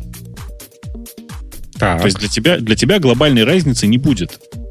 Ты можешь сейчас посмотреть на разницу между там типа пятым и третьим экмоскриптом и посмотреть на то, что сейчас делается в проекте Harmony, который шестой. И получишь, и поймешь, в чем разница. То есть, ну, там реально проект... разница глобальная. Если даже между третьим и пятым сравнить, то, например, в третьем ты не сможешь сделать какие-нибудь там геттеры, сеттеры какие-то и сделал. Ты не можешь сделать, например, read поля или что-то в этом роде. А в пятом сможешь. И, а в шестом вообще будет совершенно другой язык будет. Но он не то, что прям совершенно другой, но... Ну, глобально э, он... классы появятся, появятся ну, типа нормальные того, да. API для загрузки асинхронных модулей и так далее и тому подобное. То есть там, там очень много всего сделано для того, чтобы это был уже прямо нормальный, совершенно полноценный язык. А, а не так, как это было раньше. Мне, Бобук, вот на такой вопрос. Но? Я наблюдаю вокруг себя совершенно поразительное явление – ни с каким другим языком, даже с PHP я такого не видел. Программисты, которые, ну, с другой стороны кровати, они пытаются от JS, от этого, как, как черт от ладана отойти. Придумывают кучу всяких э, отмазок, чтобы с JavaScript вообще никак не общаться. Какие-то обертки вокруг него, которые в него генерятся. Или серверная попытка генерить все это со стороны сервера, лишь бы его не видеть. Он, он реально настолько плох для нормального программиста? Ты знаешь, это дело привычки. То есть я как вот, когда я в, там, три года назад в очередной раз пытался, значит, осилить для себя программирование на фронтенде, я тоже сначала мучился с какими-то, знаешь, там, я не знаю сейчас, что вспомнить, с кофе скриптом, недавно смотрел на Clojure скрипт, еще раз посмотреть на все это хозяйство. Но все равно, рано или поздно, ты все равно сваливаешься обратно. Дело тут скорее в том, что большая часть этих компиляторов, которые компилируют JavaScript, они, в общем, не очень хороши, давай аккуратно скажу. И все это сейчас напоминает, помнишь ранние времена, когда для интелского процессора там был только нормальный Hayasm, а больше не было ничего. Никаких нормальных компиляторов не было. А, и вот здесь примерно то же самое. То есть просто сейчас все компиляторы, которые есть, они ужасны. Бобук, а ты же сильно хвалил в свое время CoffeeScript. Ну, в смысле, я на нем писал довольно долго. Но просто ты рано или поздно сталкиваешься с тем, что... Знаешь, как, как, это, как это выглядело? Ты пишешь на кофе скрипте, потом ты сталкиваешься с какой-нибудь проблемой компиляции, идешь внутрь, начинаешь активно ковыряться в том, что генерится, понимаешь, что тебе не нравится, идешь правишь кофе скрипт, который частично написан на JavaScript. И, короче, все это приводит к тому, что примерно через 4-5 месяцев ты уже в достаточной степени владеешь JavaScript для того, чтобы не заморачиваться с э, предварительной компиляцией.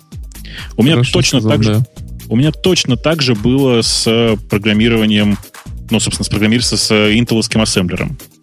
Я когда пришел, я долго пытался пользоваться разными компиляторами, еще чем-то там.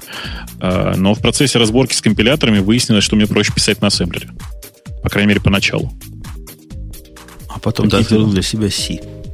Ты знаешь, нет, C-компайлеры тоже были, мягко говоря, странного качества, по крайней мере, те, которые до меня доходили. Ну так, правильные пацаны сами для себя C писали. Ну, я просто не настолько правильный пацан был, поэтому я писал для себя разные другие языки. Си-то вообще ужасный. Честно уж, что там говорить-то. Ну, то есть, э, как это, проблема JavaScript заключается не в том, о, популярность JavaScript заключается не в том, что он такой клевый, прям всем нравится, а просто широко распространен, и все. Вот поэтому... Проблема JavaScript заключается в том, что это единственный язык, который интерпретируется на клиентской стороне в браузере. Понимаешь? Ну, это... Ну, а если будет Dart? Это сильно сказано, что единственный язык. Единственный, единственный. Ну, приведи мне еще один пример, который работает во всех браузерах. А, ну, флеш я... не в счет, да? А флеша нет во всех браузерах. На, на мобильном флеша нет, напоминаю. Угу. Не, ну окей, я согласен, я здесь не спорю, я понимаю, что... Э, Dart, Dart никогда до этого уровня не поднимется, к сожалению, потому что, простите, Dart это, если вы не в курсе, это такая интересная попытка э, от Гугла создать альтернативу JavaScript. Проблема в том, что вместо того, чтобы создавать нормальную альтернативу JavaScript, они сделали, я не знаю даже, смесь JavaScript и Java. Это называется ActionScript, по сути дела. То есть синтаксис очень похож на ActionScript, и они его сейчас стандартизуют как ECMAScript язык. Погоди, а ты считаешь, Бобок, какой-нибудь веб-кит его к себе не вставит? То есть нам чего надо, чтобы веб-кит Нет, себе веб, вставил в животик? Веб-кит не, не вставит к себе Dart. А зачем? Нет. А зачем? Да. Есть, же, есть же компайлер, который компилирует Dart JavaScript. Все, решено. Ну, примерно, примерно так, да. Примерно то есть это, это ничего, ничем не противоречит твоему предыдущему высказыванию, то, что JavaScript единственный, э, единственный э, язык, который от, от, от, отрабатывает на браузере. Ну и мы приходим к ситуации, которой, опять же, аналогия прозвучала э, раньше, что есть ассемблер, есть другие языки. Вот будут, будет ассемблер, будет JavaScript, который будет Foundation, на каком будет все раниться. И будут много разных языков, которые будут в него компилироваться с разной степенью, сказать, э, успеха. И, и все будет хорошо. Браузер будет э, наша платформа. А на самом деле, будет да, бежать. Сам, самый крутой approach в этом отношении сделал э, Mozilla, которая выпустила, такой у них есть такая библиотечка, которая называется asm.js. Угу. Это под множество JavaScript, который выполняется с действительно максимальной производительностью. Очень удобно. То есть компилировать надо вот в этот ASM.js на самом деле. А, чтобы получать максимум производительности. И они уже на самом деле много сделали для того, чтобы меня в этом убедить. Я, знаете, я тут был на MWC и посмотрел, наконец, вживую на совсем дешевое устройство на базе э, в этой самой Firefox OS. Э, и должен вам сказать, что я был приятно удивлен. На действительно старых железках они работают с очень приемлемой производительностью. При том, что у них все в браузере, напоминаю. Очень, на самом деле, очень интересная концепция сама по себе. Посмотрим, может, она у них полетит. Но, Но это вот, не это... переносимое только для одного браузера. Почему? На самом деле нет. На самом деле, ASM.js просто максимально быстро работает только в Mozilla, но работает и во всех остальных тоже. Потому что, понимаешь, есть же, стан, есть же стандарт. И как бы если вот я прихожу и программирую под Chrome, то я смотрю, что V8, например, говорит, что да, я полностью совместим с там ECMAScript 5. Это означает, что конструкции языка, которые там отвечают за это, там, которые, которые мне нужны, они будут э, в этом поддержаны. Та же самая штука с SASM.js. Она уменьшает количество конструкций языка, которые должны использовать, но эта поддержка должна быть реализована со стороны браузера, чтобы вот эти конструкции низкого уровня, они выполнялись максимально быстро. И так сейчас нет, я и говорю про то же, что это же не может быть надстройка над чистым JavaScript, потому что может. как он тогда будет быстрее? А как он тогда ну, будет не, быстрее он, Вы не поверите, но он, он, оно даже сейчас, как ни странно, быстрее. То есть оно реально до сих пор, даже сейчас быстрее. Посмотрите на проект ASM.js, по-моему, asm.js.org, что ли, он сейчас у них текущий сайт. Э, оно и сейчас быстрее. Они действительно выбрали только, тот, только то подмножество JavaScript, которое очевидно работает быстро. А у меня, Бобу, к тебе вопрос, как, опять же, я вижу, ты немалый специалист, крупный буквально, О, по JavaScript. Да, да, кило сто, да. Вопрос такой. В JavaScript, тут, опять же, чувак хвалит его динамическую типизацию. Ты поправь меня, если я вру, но, по-моему, с точ... если сравнить Python с JavaScript, то Python это вообще язык со строгой типизацией, получается. Но он с типизацией, давай так. То есть в JavaScript, в JavaScript практически типов-то и нет как таковых. То есть там я уже не помню, когда я последний раз использовал все эти ToSTR и всякие способы для принудительного перевода из типа в тип. Там в чате нам правильно пишут, это называется со слабой типизацией. И с этой точки зрения Python, конечно, очень тип, язык с очень строгой типизацией. Python, по-моему, называют динамически, динамическая строгая типизация, да? Ну, типа того, да. А он делает какую-то Dark проверку на этом самом. Потому что JavaScript ни хрена ничего не проверяет, поэтому ты можешь э, что угодно э, записать, что угодно прочитать. То есть у тебя даже есть функция, ты можешь написать функцию, но к функции, э, функция является объектом. И к этому объекту ты можешь прописать любую property динамически.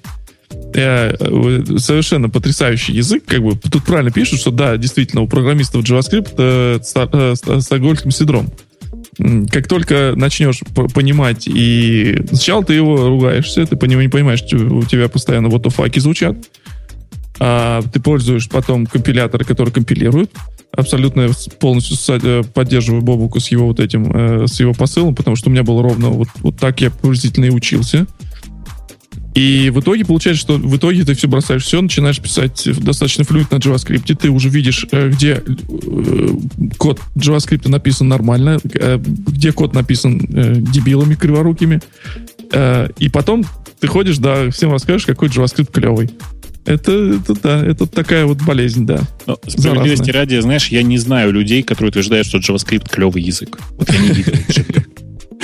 Вот реально как просто это? Ну как же вот товарищ, который эту статью написал, который говорит, что вот данные вокруг нас, они не типизированы, поэтому в JavaScript они тоже не типизированы. Это прекрасно.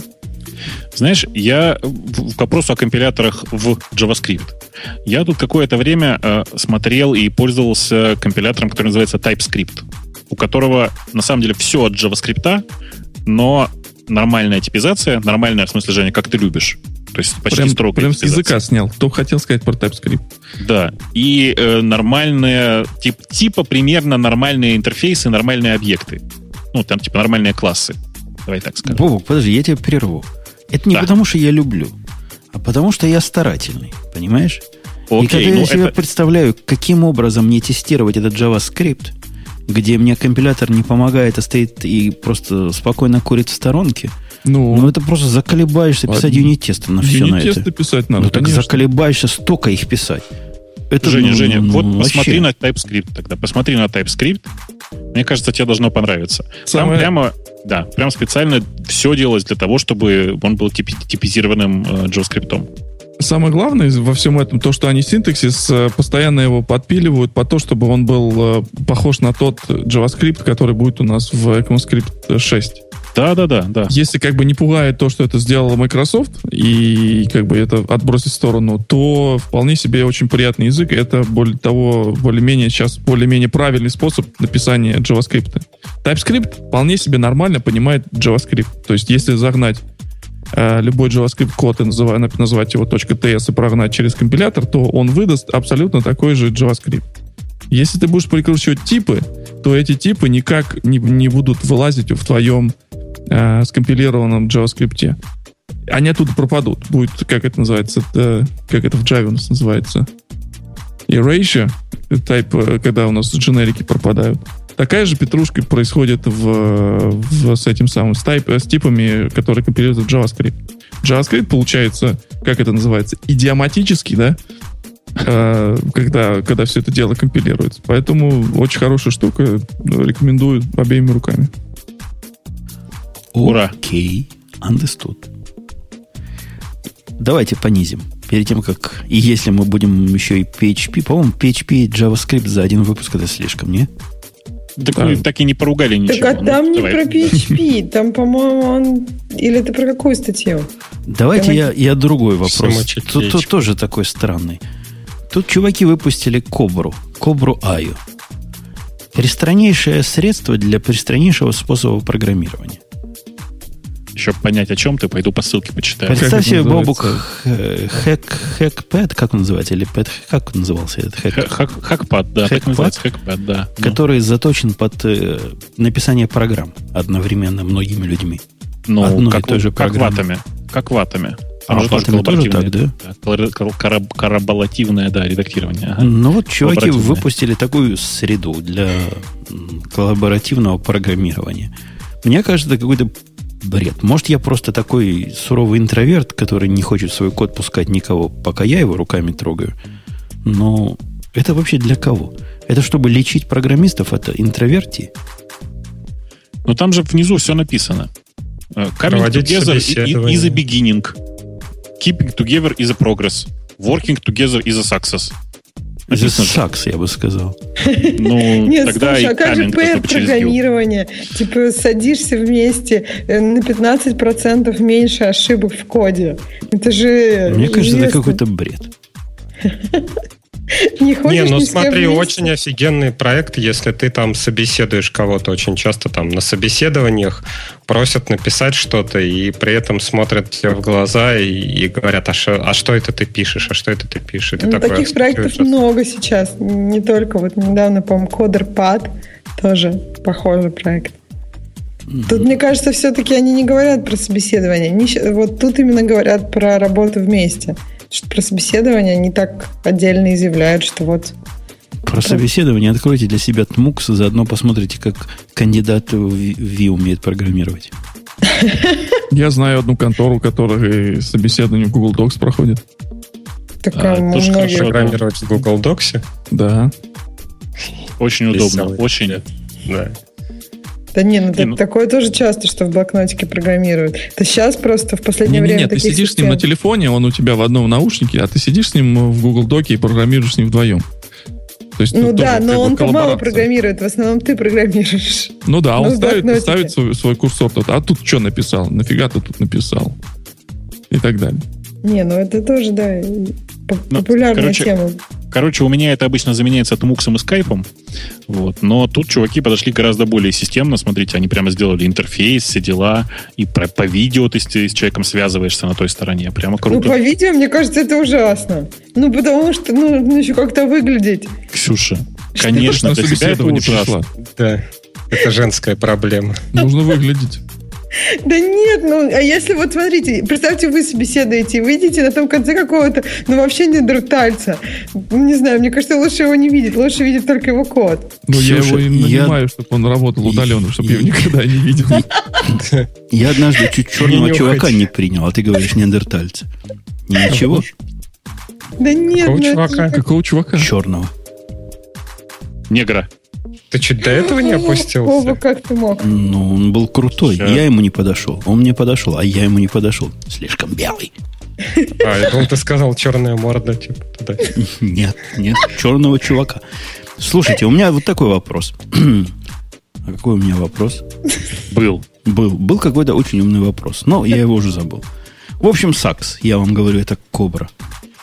Не, подожди, давай, давай поговорим. Почему сакс? Например, ты э, есть, э, как, как бы это, поверье среди менеджеров, что надо всем работать э, в open space, всем надо вместе типа писать код, чтобы все общались туда-сюда.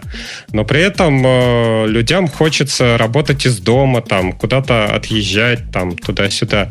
И вот этот один из тулзов, который можно показать менеджеру и сказать, вот смотри, чувак, ты, ты очень хочешь, чтобы мы все вместе работали, а вот с помощью вот этого тулза мы будем все работать точно так же, как бы сидели в open space, но вот сидя дома в теплой обстановке. Причем не просто в open space, а на коленях друг у друга.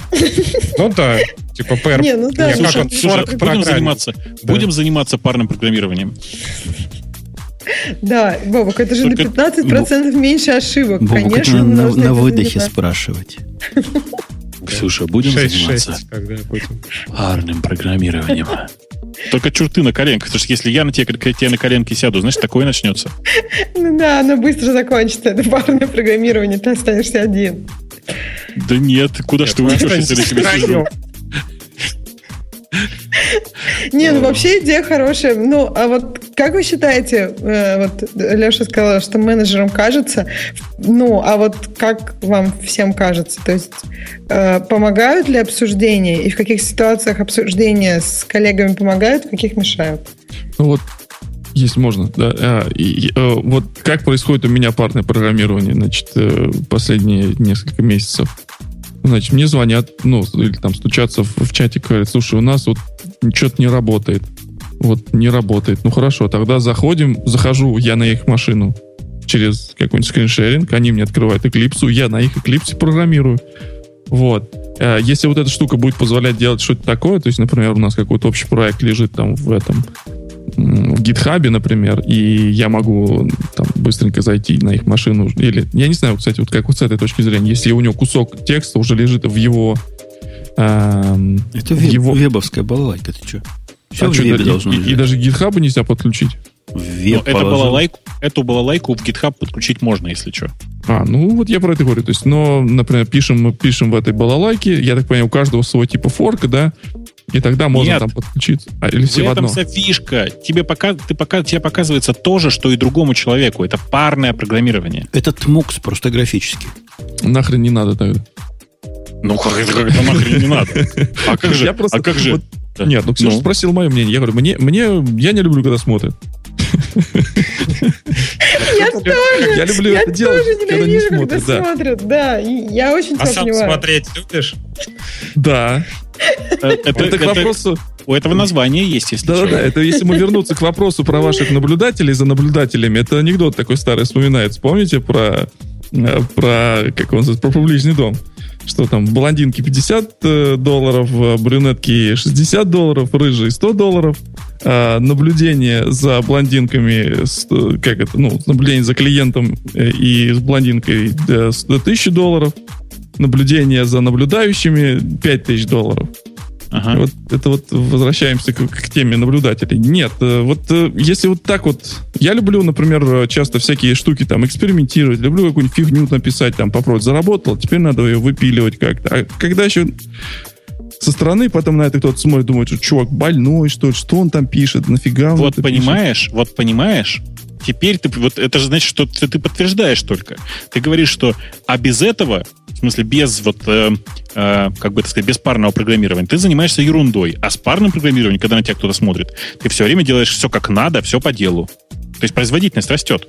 Кстати, да, кстати о порнографии. Всякую фигню. Бобук, помнишь, в прошлый раз я в одной фразе упомянул Apple и плохое слово в одном предложении? Да, да сегодня Свана нет, можешь повторить. Не буду. Ну, один раз хватит. Так вот, я живу с Asus последнюю неделю. Как вам, кстати, звук нормально проходит через Asus? Не глючит? Не тормозит? Нормально, нормально. Вообще, Asus круто оказался. Может, я даже их компьютер куплю теперь. Я тебе говорил, я тебе говорил, что это хороший Asus. Хороший Asus какой-то вот э, называется... Ну, какой ты говорил. Вот я... Да, да, 900, да. N900. Это правильный да. Asus? Ну, это один из правильных Asus. Я не нарадуюсь. Просто забыл о проблемах. Красота ну, нечеловеческая. Apple просто нервно курит в сторонке со всей своей ерундой. И стоит они дешевле Apple. Они все-таки консумерские девайсы делают в основном, а не, не для нормальных пацанов. Ну, Apple тоже не делает для нормальных пацанов в этом смысле. А да мы не, про роутеры раз... говорим? Или... Да. Ну да, да Wi-Fi а. роутер. А что у тебя с Apple А почему не микротик? У меня интимной жизни и так хватает с Linux. Ну, расширить, открыть новые горизонты. Не, у меня есть два микротика. Я их уже познал. Я впитал в себя это, этот Zen. И как хватит. Теперь хватит. Мне что попроще, чтобы включил и работало. Слушай, а что случилось с Apple? Да глючат, сбрасываются, теряют коннекты, скорость а падает. Страшно дело. обновить там нет? Ну, конечно, все обновлено, все нормально. Но как-то не любит оно. Слушай, ну надо было отнести им сказать, заберите свой, все, это сам, три, дайте новый. Все три. Все три? Я же не знаю, какой из них. Может, один из них, может, все три, я не знаю. Кошмар. В общем, теперь вместо всех этих трех один Asus, и все, и все путем. Ну что, какую тему? Какую тему следующую? Ксюша? Ну, а Ксюши как а, раз Ксюша нет, поэтому предлагаю про, про, про женщин что-нибудь. Я сам в шоке. Почему Catching Throwable Bet? Это про женщин? Нет, не про женщин. О, про Microsoft Azure. Это очень женская тема, да? Ну, мне кажется, да. Кто из вас, поднимите руку, вообще какое-то отношение имеет к, к ажуру? Я пробовал. Да ну ты что, вот реально прямо запускал реально, там что-то? Реально, их запускал. Linux и запускал. Блоч, и их блочным, э, блочной базой их пользовался, их, э, как бы сказать, под, подменой для S3 и всякое такое, да, и Linux запускал. Ну, то есть ты IaaS да нормально. И я, я сам пользовался, да. Во. А суть нашей статьи в том, что Microsoft Azure решила размыть границы между пасом и аясом. И типа это big deal. В смысле, крупно позвонил? Почему крупно позвонил? Ладно, это, как это, это мои лингвистические шутки, не обращай внимания. Ты рассказывай, что они сделали-то. Ну, Леша, ты а? знаешь, что такое пас? Потому что про iOS всякие знают. Ну, платформа типа сервис Google, как он там, application. Ну, когда загоняешь, заг, загоняешь свой бандл туда, да, какой-то определенный, а он там Для сам Хироку. магически работает. Правильно да. я понимаю? Да. Не, Хироку это... Хироку, тоже так можно. Тоже да. пас. Тоже пас. Вот. Microsoft говорит следующее. Говорит, сегодня есть э, большая разница между ясом, иасом и пасом. Ну, то есть типичный наш IaaS это Amazon EC2 или какой-то Digital Ocean, ну, простой, как две копейки, да, строишь свои машинки, запускаешь все, что хочешь. А пас это значит своя высокоуровневая приблуда. Ты далек от железа, ты даже не знаешь, на каком количестве компьютеров оно бежит, ты оперируешь высокоуровневыми хренями. То есть хочу, чтобы была производительность такая-то. 500 миллионов операций в секунду. Кстати, честно говоря, и в ИАСах в этих классических такие элементы есть, да? Когда ты покупаешь EBS Storage, которому говоришь, какая мне хочется производительность, это тоже какой-то не совсем ИАС, правильно? Это уже как-то на границе, на... ИАС! Простите. Вот. Это, наверное, от, э, все зависит от уровня твоего но все, все равно абстракция, да, но на, насколько эта абстракция дает тебе, насколько абстракция это больше скрывает. То есть, например, какой-нибудь, если пас, он, он дает, наверное, программно просто какой-то, то есть ты программируешь на нем. И тебе все равно нужно иметь операционную систему на нем, какие-то более такие низкоуровневые вещи, правильно? А SaaS вообще ничего не надо. Ты, ты именно, именно программируешь под их программи, программистскую штуку. Не, я, может, что-то тут пропустил, но, насколько я понимаю, платформа, ну, как бы PaaS, именно заключается в том, что есть какая-то платформа и там какой-то SDK для языка. Но здесь нигде не написано, для какого из именно ажуровских языков поддерживаемых вот это вот все будет. А, нет, нет? Тут, тут говорится вот что, если я правильно перевожу эту бестолковую статью. Отвечая, Баук, на твой вопрос, что это такое – они хотят прикрутить, они идут со стороны ИАСа в пас, но не наоборот. Они говорят, вы делаете себе виртуалочку, как бы она там у вас в ажурах не называлась. И можете на нее поставить опционально кучу всяких приблуд, которые из вашей виртуалки сделают ваш собственный маленький пас. То есть агенты, которые смогут эти бандлы принимать, понимаешь, о чем речь идет? Да, конечно. Теперь не только доступны вот в их большом облаке, но и в твоем собственном, который ты ручками создал и сам поддерживаешь. И вот таким ну, образом ты... граница размывается. А ну, это они... Да, если ты как, как э, лошара вместо докера используешь непонятно что, то можешь это делать прямо в ажуре. Ты же это говоришь сейчас? Ну, или если ты хочешь докер использовать как лошара, тоже можешь делать это прямо в ажуре. А это они случайно не Cloud Foundry к себе прикручивают? Cloud Foundry к себе прикручивает IBM. Это другая тема. А у этих, нет, у этих вот свои собственные агенты, мне кажется. то же самое. Они... У этих свои собственные агенты, это хорошо звучит. А, ну, агенты влияния. Но вообще я слабо понимаю, о чем мы говорим, потому что я этого ажура не видел. Может, ты, Бобок, понимаешь, о чем мы говорим? Нет, я пока тоже не понимаю. Но ты представь себе, что это, что это заявил Amazon. Но это будет то же самое. У Амазона что-то подобное. Не, у Амазона, ну, куски подобного тоже есть. То есть, когда ты ставишь себе IaaS ихний, то есть EC2 ставишь, если ты этому EC2 выберешь особую версию Linux, которая называется Amazon Linux, у тебя в этом Amazon Linux будут куски вот этого паса в том числе. Куски да, API, да, да. чтобы с этим общаться. Такие примитивные, конечно, но как хоть что-то.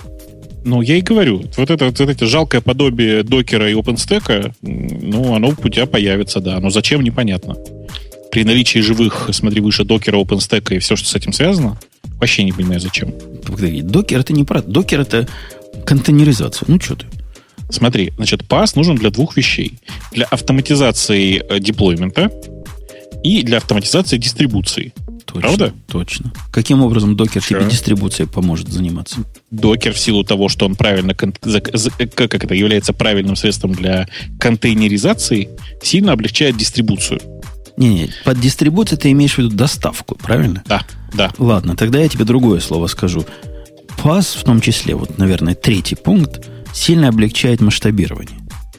Ну, тебя я, от железа. Я, я понял. Нет, конечно, по словам дистрибуция я имел в виду именно то, что ты сейчас сказал, в том смысле, что распространение на э, как-то уменьшение или увеличение количества аппаратных ресурсов, использующихся под конкретный э, сервис. Ну, то есть, в, в частности, расширение кластеризации. Мы да? точно говорим про один и тот же пас? Насколько я понимаю, вот пас — это то, что ты... Платформа, которая использует, которая заменяет какие-то твои сервисы. То же самое по масштабированию, там, не знаю, Gelastic тот же взять, да? Там есть набор там, как они, клаудлеты или как-то такие штуки, которые ты можешь динамически изменять, и у тебя там производительность повышается или понижается. И, честно говоря, как с точки зрения ажура, я так понимал, что даются какие-то сервисы дополнительные, там, не знаю, вот э, контейнером, там, Mongo как-то устанавливается или что-то такое, и у тебя от, получается пас, то есть есть какая-то платформа с набором сервисов. Нет? Но мы, мы сейчас, видишь ли, фантазируем, потому что не знаем, что конкретно Microsoft сделала. Как обычно, не подготовились к выпуску. Но, э, ну, в смысле, ты, конечно, прав. Да, примерно так и есть. Примерно как Gelastic. Просто Gelastic — это еще одно средство для организации, э, в данном случае, ПАСа. Не, мы, что, что, мы представляем. Они сами туманно говорят. Они говорят, что в течение нескольких следующих месяцев мы а, позволим сейчас. на Окей, ваши да. виртуальные машины, то есть на типичный голый IaaS, поставить специальные программы нами написанные. Понимаешь? Такие бэкграундовские агенты, которые позволят вам разные чудеса делать, э, программируя по минимуму. Но это тогда вот получается стопроцентный Cloud Foundry. То есть там ставятся те же самые агенты. Ты там берешь э, IaaS у того же, я не знаю, у Microsoft или у Amazon, ставишь туда агенты и заливаешь, я не помню, как-то они там называются, или OpenShift, как, блин, как-то контейнеры или не контейнеры. Ты просто набираешь там «хочу MySQL у себя», и он тебе там на машину доставляет MySQL и в как бы environment закидывает, что у тебя по такому адресу с таким юзернеймом и с таким паролем уже появляется база данных. И ты как бы ну, вот это про контейнеры. Это как бы про контейнеры это низкий уровень. Насколько я понимаю, вот майкрософтовская приблуда будет более широко действовать. Представь, у тебя есть 10 виртуалок, да? Uh-huh. Ты ставишь на 10 виртуалок эти 10 специальных агентов, которые тебе через несколько месяцев выкатят. И с точки зрения паса у тебя появляется нечто единое, которое на самом деле размазано на 10 штук, на который ты MySQL засунешь, а он сам там как-то раз-раз-раз расползся. Тут мастер, тут не мастер, тут репликация. Как-то все само будет магически работать, понимаешь? Но здесь тогда проблема как бы в том, на каком языке все это будет работать. Если ты на Java, там jar, я не знаю, раскидываешь по всем 10 машинам, так, и все работает, то это одно, а другое дело как там на питоне или на .NET. Ну, на каком сделают, на том и будет работать. Я думаю, что сделают поддержку типовых технологий, и все, и не будут заморачиваться. Java, скорее всего, поддерживать не будут, и все будет хорошо. Поскольку не типовая и отмирает. Ну, конечно, конечно. Ксюша, только C-Sharp, Потому что .NET, да. да. На .NET точно. У них там замыкание давно есть. Правильно, передовой язык. Так. Есть вопрос такой, какой-то флемообразующий, с которым я не, согла- не согласен с обоими. пафосная статья, почему ловить throwable, ну и вообще, Бобок, вот для того, чтобы ты понял, о чем речь идет. Почему catch, не, как у вас, у вас catch называется в питоне? Да, catch. Except. Да? Except на все, почему делать плохо? Почему except на все делает плохо? Ну, почему except двоеточие, понимаешь, да? который все ловят же, правильно ну, я помню типа в питоне? Любой, который любой ну, ловит, да? Почему да. это плохая идея? Ну, тут, тут про Java речь идет, но доводы можно и на вот этот except, ну, все. Ну тогда, ну, тогда расскажи, потому что я же не читал, как обычно. Ну, автор говорит, что это плохо, потому что, значит, если что-то плохое случилось, надо его отработать. И, ну, вся, всякая хрень.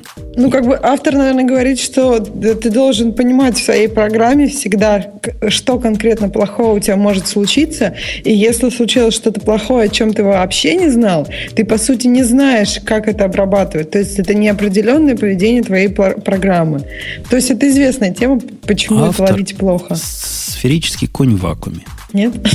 Вот, который okay. писал это. Потому что у меня есть десяток примеров из жизни, когда это самый правильный способ. Хотите один пример? Давай. Давай. У меня есть какая-то хрень, которая вызывается в логировании, которая вызывает внешнюю библиотеку. Эта внешняя библиотека должна преобразовать чего-то в принтабельный формат. Представляете себе, да, эту хрень? Ну, я да. И вот эта хрень иногда по причинам, которые мне не то, что лень разбираться, у меня возможности нет разобраться. Падает на null pointer exception. Неужели вы не думаете, так что в этом, null... Нет, в ну этом ты случае... null, null pointer exception. Так я не знаю, почему он происходит. Какой смысл его ловить? Сегодня null pointer, завтра будет IO exception, послезавтра будет runtime error. Есть black box, который как-то так себя ведет. Выбрасывает такой unchecked exception, и мне результат выполнения его – важен, как погода на Луне. Ну ладно, в логировании не будет расшифровки вот этого названия объекта. Или что там я пытался расшифровать. Переживем. Оно не стоит того, чтобы из-за этого падала программа. Вот вам, пожалуйста, практический пример, когда можно на это забить и поставить «лови все», и возвращай, если все, просто там Ну, опять строку. же, ты здесь ловишь exception или throwable? Я ловлю throwable, потому что я не знаю, что оно выкинет. Сегодня на одно выкинуло, а завтра другое. разве это не exception? Ну, а Trouble это все. Trouble это все. Я просто не знаю, до какой степени оно себя может повести странно. Оно уже себя ведет странно, понимаешь? И я не, один ну, раз весь продакшн уронил на этом странности. Поэтому второй раз, если вдруг оно скажет file not found exception, я хочу быть готов.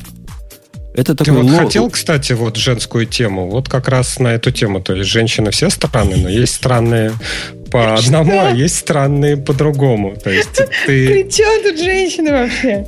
Ну, тут мы тебя обсуждали, это не важно. Вот.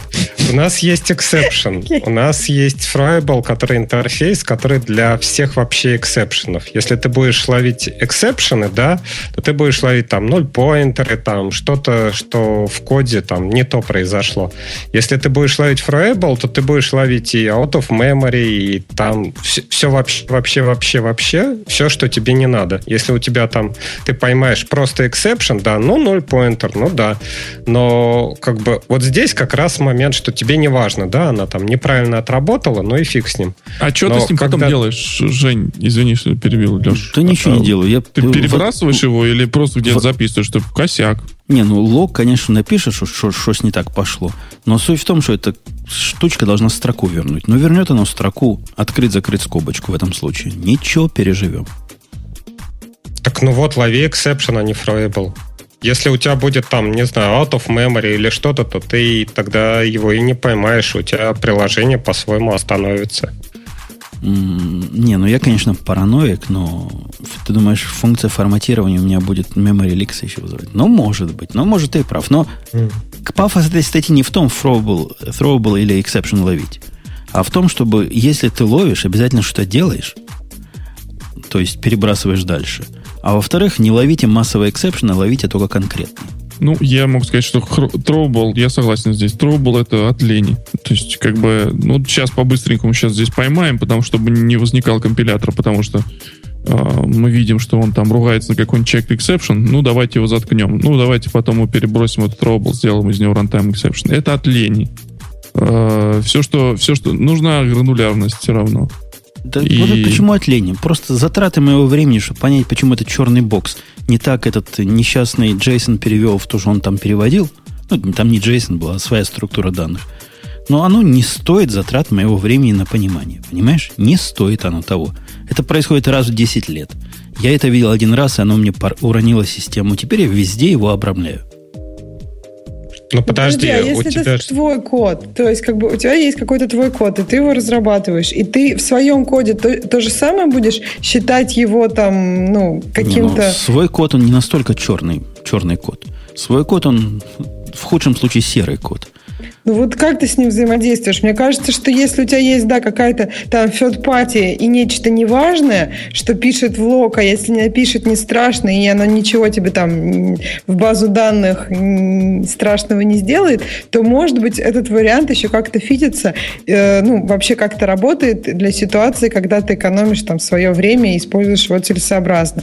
Но если мы говорим о твоем коде, я, мне тоже кажется, что это от лени, либо не, от непонимания того, как работает твой собственный код. Ну, я, я выступаю тут не, не концептуально против того, что надо эксепшены обрабатывать. Их, конечно, надо обрабатывать. Для того и дадено, чтобы обрабатывать. И я против пуризма. Ну, Тут... в том смысле, что нельзя говорить, что либо да, либо нет. Это нужно смотреть по ситуации. Так ты ну, это как GoTo нельзя использовать.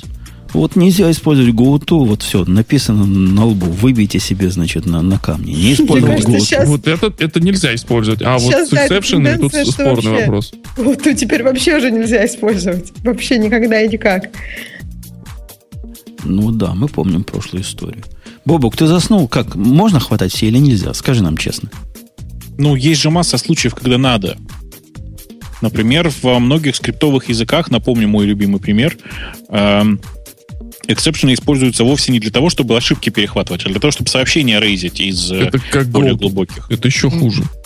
Это как GoTo, но напомню на всякий случай, э, мысль о том, что... Это, знаешь, мне очень нравится мысль о том, что э, деление на ноль это как секс. Ну, школьникам нельзя, а вообще можно. Так вот, здесь примерно то же самое. GoTo, оно примерно как секс. Вообще, в принципе, новичкам нельзя и школьникам нельзя, но вообще-то можно. А как Здесь делить на ноль можно? Я не школьник. Окей, хорошо. Я тебе потом расскажу и про секс тоже. А, хотя, в принципе, слушай, ты же, ты же, я сейчас спалю тебя, конечно, но ты же замужем, ты же должна знать, как делить на ноль. А потом с удивлением наны, находить, находить в, в MongoDB. И в JavaScript. Ну да. Не, в JavaScript Infinity есть. Минус Infinity, плюс Infinity. Да, там еще NaN есть, очень удобно. А, так вот, ну, в смысле, ну, есть масса, масса случаев, когда это просто самый удобный способ что-то сделать. Это нормально. Так что, что мы скажем всем этим пуристам свое фе. Да. Точно. Надо ловить эксепшн. Ловите, и вам воздастся. Окей. А как вы живете, Бобок, извини, я их спрошу такой специальный спринговый вопрос, хорошо? Извини. Да, давай, хорошо, я посплю пока, да. Как Кого вы, их? коллеги, живете вы, коллеги? Вы же в Спринге живете, да? Ну, не то живем, там, заходим в гости.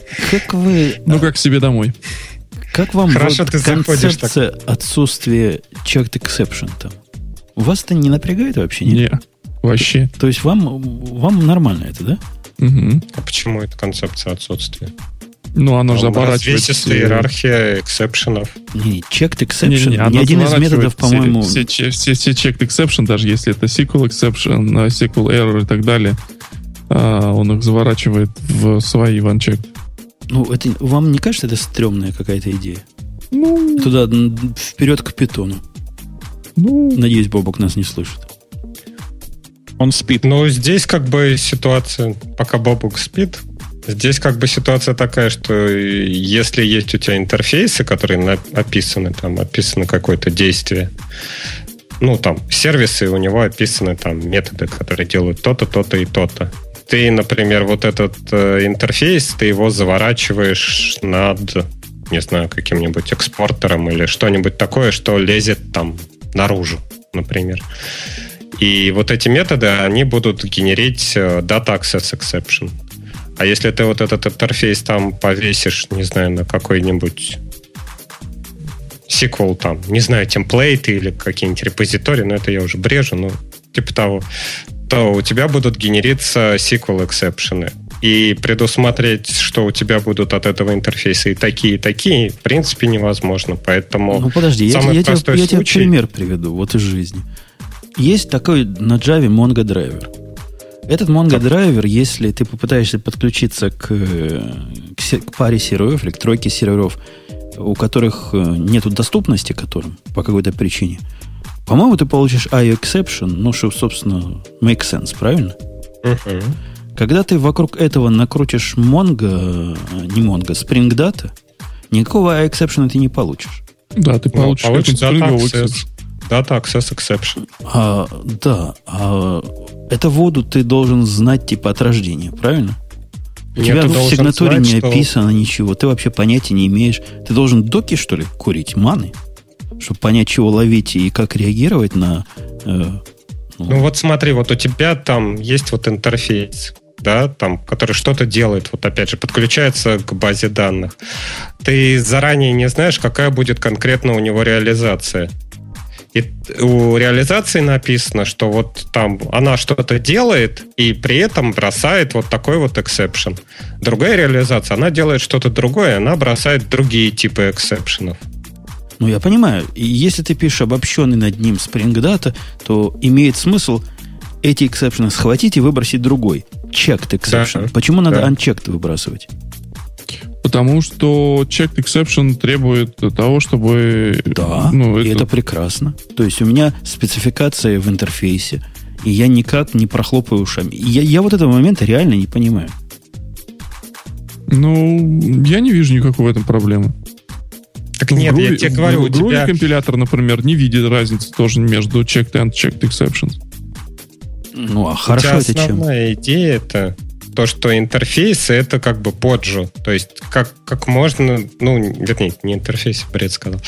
Но у тебя в спринге как максимально должны использоваться поджу и чистые интерфейсы. То есть как там в пределе не должно никаких быть ссылок ни на что спринговое, ни на что там э, какое-то используемое, кроме твоей бизнес-логики. То есть даже аннотации, они должны там JavaX inject быть, например. Тогда вы получите чистый поджиг, с которым вы будете работать, и все, и все у вас круто. И когда появляются какие-то дополнительные реализации, когда что-то новое привносит ты не можешь же менять каждый раз свои интерфейсы под то, что у тебя там какие-то новые эксепшены генерятся. И тут вот подразумевается как раз такая идея, что вот у тебя есть интерфейс, ты уже что-то сделал, там, например, не знаю, есть интерфейс дата стора, да, в котором я, ты я, в map Я до этого места понимаю, ты просто мне объясни. У них бы отвалилось что-нибудь, если бы вот которые, как она называется, get mongo template – если бы оно возвращало в случае невозможности подключения, сейчас оно выбрасывает их exception, который unchecked. Мне бы было удобнее жить, если бы оно выбрасывало. Оно также побрамляло все, как ты рассказываешь, да, действительно. Один общий exception на все. Какой-нибудь data access exception, который был бы checked. Uh-huh. Неужели это было бы хуже? К чем бы это было бы хуже? Вот я, ну, я не понимаю их. Как, ну, потому что не, ты используешь... Пишут, не все пишут идеальный код, и не все, не все вот именно раскладывают вот так вот по там, интерфейсам туда-сюда и, и так далее. И поэтому иметь, чтобы твои интерфейсы э, зависели от каких-то там Spring-related exceptions, э, на момент компиляции, это ну, ну, не очень хорошо, потому да, что... Ну, ерунда какая-то. Они зависят сейчас от Spring темплейтов от Mongo темплейтов. Вот я бы не пережил, если бы они зависели от эксепшена, который был бы Mongo template exception. Вот если ты внимательно приглядишься, то он называется Mongo Template. То есть это какой-то темплейт, в котором описаны методы и в котором реали... ну, описаны как бы взаимодействие. Чисто теоретически ты можешь взять вот этот Mongo темплейт, его там выпилить и поставить какой-нибудь JDBC темплейт. И у тебя save, там, find и что-то такое должно подойти все идеально. Понятно, что такого не будет, но вот как бы чисто концептуально оно подразумевало, что у тебя есть там один темплейт, который работает, например, со всеми данными, да, и в котором описаны какие-то методы, которые что-то делают. И вот ты можешь там, захотел в Spring в XML конфигурации, поставил Mongo темплейт, захотел там, поставил JDBC темплейт, захотел там, не знаю, какой-нибудь Campfire темплейт, и сидишь э, расслабленно ловишь вот это Data Access Exception, который все зависит от того, что, например, Mongo темплейт template, он там при подключении генерит data access exception. А, например, если ты какой-нибудь локальный мэп, да, там у тебя локальный map template, в который просто в локальной, там в памяти что-то сохранишь, он вообще ничего не генерит. Здесь ты не напрягаешься. Ну, я, то есть, я понимаю, я сказать, понимаю, ну... не, я понимаю идею, что некоторые реализации могут вообще никаких эксепшенов не кидать, и поэтому заставлять ловить эксепшены на всякий случай, это как бы плохой тон. Теоретически да. я понимаю, но практически никакого смысла и никакого реального пути объединить Mongo template с JDBC template или там с JMS template просто не существует в природе. И концептуально, реально... концептуально и... код э, на бизнес-логику не нужно приносить вещи, которые не связаны с бизнес-логикой, такие как э, доступ к IO, доступ к, к этому. Поэтому э, ты же не выбрасываешь, ну, я не знаю, может, ты и выбрасываешь. Но, то есть и, и в идеальном случае бизнес-логика не должна содержать никаких методов, которые ловят э, IO exception, который возникает из-за того, что не может подключиться к базе данных. И, и это вот об этом же мне всегда казалось, что вот этот именно подход, как тут делать Spring, заворачивание вот этих эксепшенов в, в свои интерфейсы, а, чтобы, чтобы не нужно было на момент компиляции зависеть именно вот э, да, от ну, эксепшенов. Ты, ты, к сожалению, ты зависишь на момент рантайма от этих эксепшенов, что гораздо хуже. Так сказать, добро пожаловать в питон. Бобок, это я тебя ну, ты поставил catch exception. Да-да-да, и вот это будет как раз по нашей прошлой теме. Погоди, ну ты же говоришь, что ты юнит-тестами обкладываешь. Ну вот обложи юнит-тестами, вот тебе юнит-тест в рантайм, на рантайме лови. А ладно тебе, ну юнит-тесты юнит-тестами, ну что, у вас стопроцентный каверидж у кого-то. Ну, не, ну вы? нет, почему? Ну ты знаешь вот теперь этот кусок, который у тебя библиотека, и ты делаешь Да, после того, как он первый раз в продакшене упадет. Ну, ну да. Да-да-да. Я же говорю, добро пожаловать в питон. Э, Бобук, проснулся? Я. Ну, частично. Есть у нас тема как раз против таких, как ты. Не против, а за. Нет, против. Чувак рассказывает, как, как он отупел от того, что перешел на языки с динамической типизацией. Да. Ну, это случается в жизни, в принципе. Думаешь, Бобок способен теперь это понять? Ты давно перешел? Не, но он же про, не... про монады рассказывал. Что, ты видишь? Я, я а. никуда не перешел, я еще с вами. Статья от некого Тома. И Том рассказывает, насколько хорошо ему поначалу казалось, и насколько жизнь была прекрасна, когда он открыл для себя динамическую типизацию. Видимо, он раньше мучился C, C++, Java и C-Sharp, а вот теперь перешел на JavaScript, Ruby и PHP. Я тупил. И с самого начала он все это полюбил. Понимаешь, он полюбил, потому что у тебя код корот. Ну, понимаем, за что они любят, да? Ну, ты... За выразительность, я бы сказал. Да, от zero to hero у тебя один шаг буквально. Стал сразу героем наших дней, выразительно пишет все, а теперь чувствует, что что-то у него с мозгом произошло. Что ты на это скажешь? Что сделать с мозгом? Ну, Слушай, на самом деле это же не отупение. Ну, то есть это все как в анекдоте. То, что мы принимали за оргазм, оказалось обычной астмой. Э, это... Эм, да. Меня очень поддержал твой смех, спасибо. А, ну, в смысле, это же не отупение. Это человека изменилась парадигма мышления. Ему сложно потом вернуться обратно. Это действительно случается с людьми. Я это вижу регулярно. И вижу часто людей, которые, переходя на скриптовые языки, а здесь дело не столько в динамических, сколько именно в скриптовых языках, а, не могут вернуться обратно. Ну, может быть, им и не надо уже. Не, подожди, а у меня свои 5 копеек совсем вот не, не подходя, ну как бы... Из Objective-C. Свои да, ну то есть я, да. я, ну как бы вначале мне все это очень нравилось в Objective-C. Я думала, как же классно, вот прям удобно, ничего не надо там проверять. Ну я напомню, что в Objective-C там не типизированные коллекции, ну то есть в принципе, там нет типизированных коллекций. То есть, если ты используешь какую-то коллекцию, то ты, в общем-то, не знаешь, что там лежит. Вот. И, ну, как бы ты должен просто понимать, либо там проверять. Ну и потом, со временем, это просто кажется каким-то хаосом и ужасом. Ты понимаешь, что на самом-то деле э, там типизированные коллекции или там дженерики, как Java, это наоборот, куча работы уже сделана для тебя, за тебя. То есть это не ограничивает тебя тебя, а это тебе помогает. То есть это кто-то другой там компилятор ходит и проверяет все, что ты там сделал для него. Ну, то есть, мне кажется, что когда ты, ну вот, переход в одну сторону, когда тебе вроде как становится легче, он такой временный. Потом ты понимаешь, что на самом деле это не легче, на самом деле просто кто-то не делает за тебя львиную часть работы, и ты, по сути, либо должен это делать, либо должен все время волноваться и думать, блин, а что там на самом-то деле? Может быть, совсем другое? И отлавливать вот эти вот ошибки. Поэтому, это, как, ну... это как бухать. Вот э, пьешь хорошо, ты веселый, ты можешь все сделать, а потом наступает похмелье. И нужно как-то это расхлебывать, все, что ты натворил в, в этот момент. Ну да, и ты перестаешь любить пить, да. начинаешь любить ботать, да? О, у, ну, у меня вопрос по ведению. Наверное, к старшему поколению. Бобок, у тебя Я... бывает похмелье? Ну, как это, вообще не бывает, но иногда случается. У меня, я давно живу и пью много разного. У меня за всю жизнь было два раза похмелье.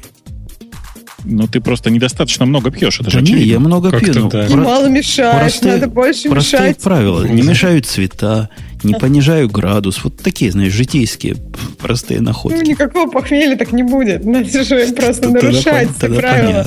То есть не то Кушать надо, закусывать и все дела, вот эти вещи. Даже в институте у тебя была закуска? Ну, в институте... Всегда, я всегда уже в институте знал, собрать. что нельзя уменьшать градус. Я всегда в жизни увеличивал градус. Лучше вот как, как знал это? заканчивать водкой. А лучше вообще не мешать. И... Ну да, да. Не, ну помогать лучше. Не мешать, лучше помогать. не мешать не получается в студенческие годы. Чтобы принесли, то и пьешь. Но надо порядочек, порядочек выпивания устанавливать себе. Не, я не знаю, как у тебя. У тебя, может быть, что принесли, то и пьешь, а у меня обычно, ну, что принесли, то закончилось, и потом уже пьешь, что найдешь. Да-да-да, это тоже правильно. Ну, надо искать все более-более такие серьезные напитки. Так не находится, находится, что находится. А это потому, что потом это приключения получаются, и во время приключений находишь еще что-то дополнительное. И это может быть не совсем то, с чего ты начинала. Ну тогда надо начинать с чего-то легкого. Шампанского. Да, это вообще это сразу.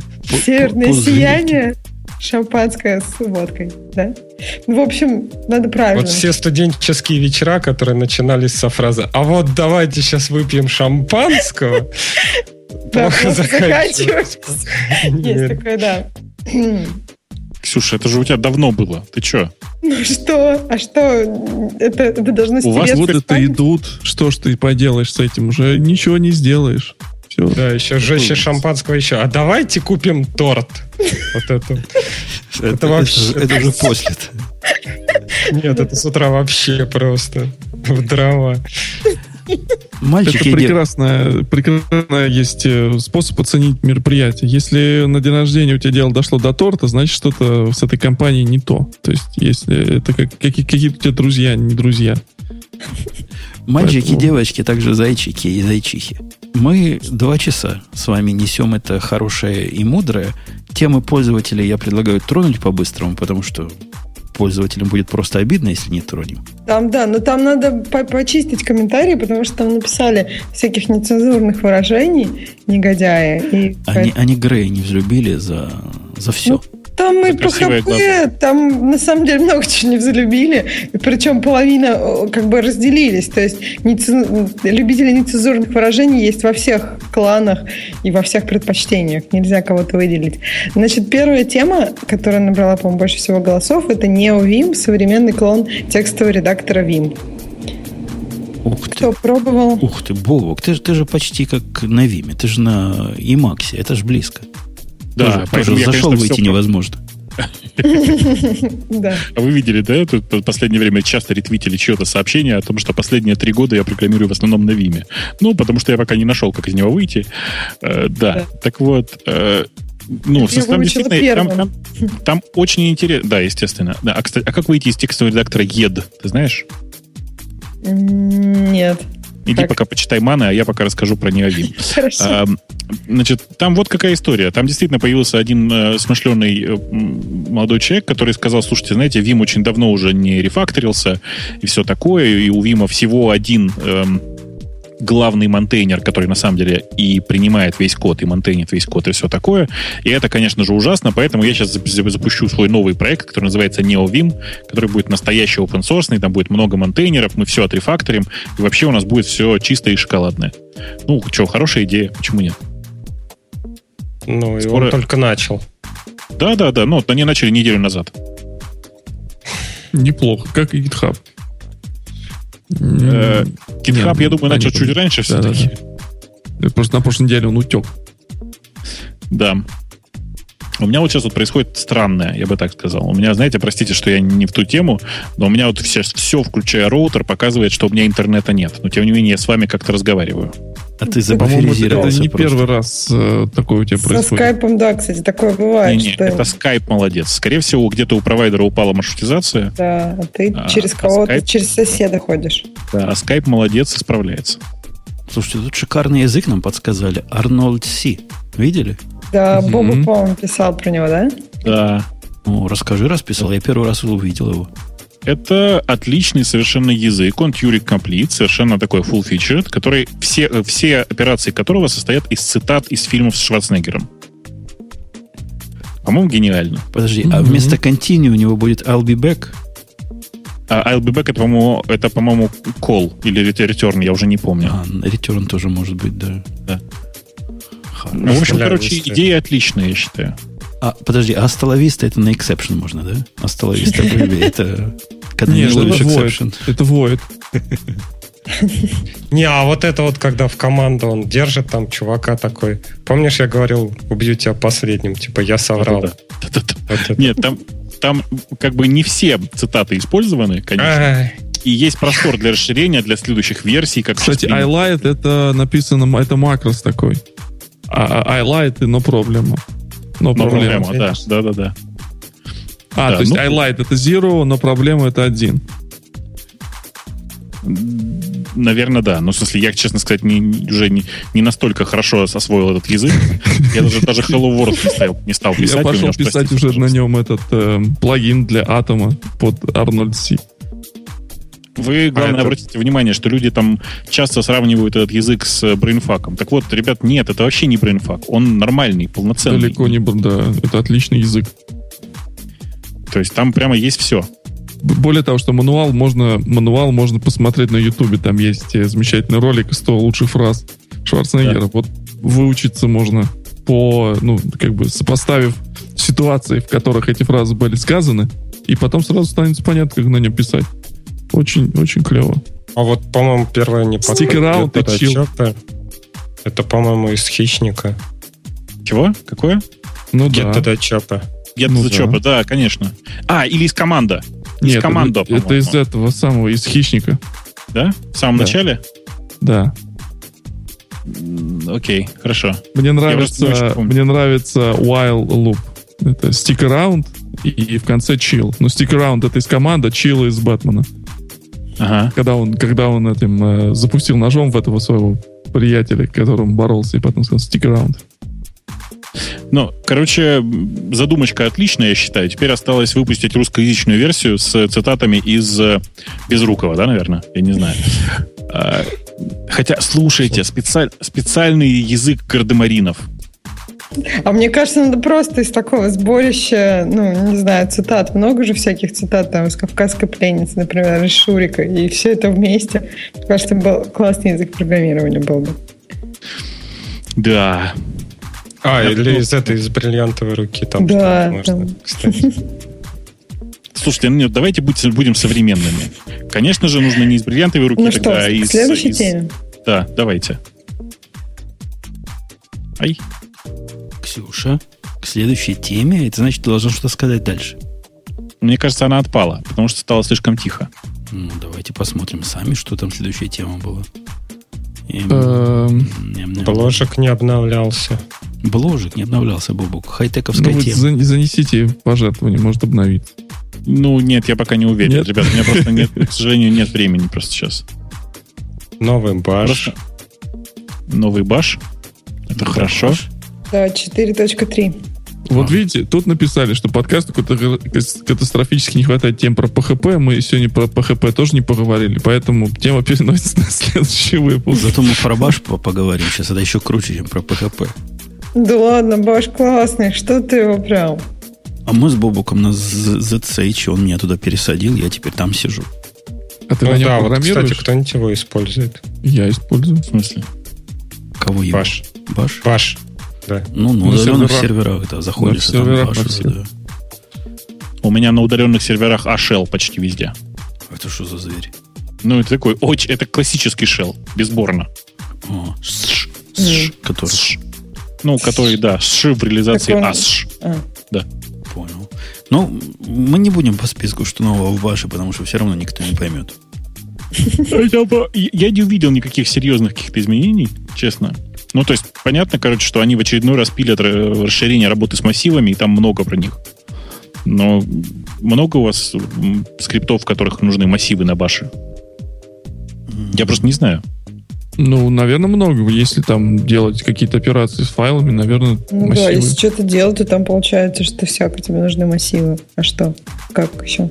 Ну, не знаю, просто я в тот момент, когда мне нужны массивы, я моментально переключаюсь на какой-нибудь нормальный скриптовый на язык. Python на питон или Но на Но если много надо делать с э, командной строкой, то на питоне это не всегда удобно. Получается, что... Очень удобно. Очень удобно. Ну, смотря, какое у тебя процентное отношение работы с массивами и операций, которые, которые в питоне тебе нужно делать каким-то, ну, типа запуском у меня, вот у меня даже, Бобок, вот знаешь, да, еще круче правило. Если у меня в баш скрипте больше, чем один if, то он идет лесами и приходит на его место питон.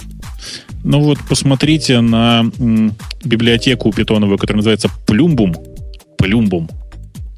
Она мне очень нравится. Я сейчас ссылочку всем раздавал. По-моему, она какое-то время mm, назад переименовалась, переименовалась в другую, в, в, в другое название какое-то. Или, или нет, нет, наоборот. Она была PBS, стала Plumbum. Вот, я вспомнил.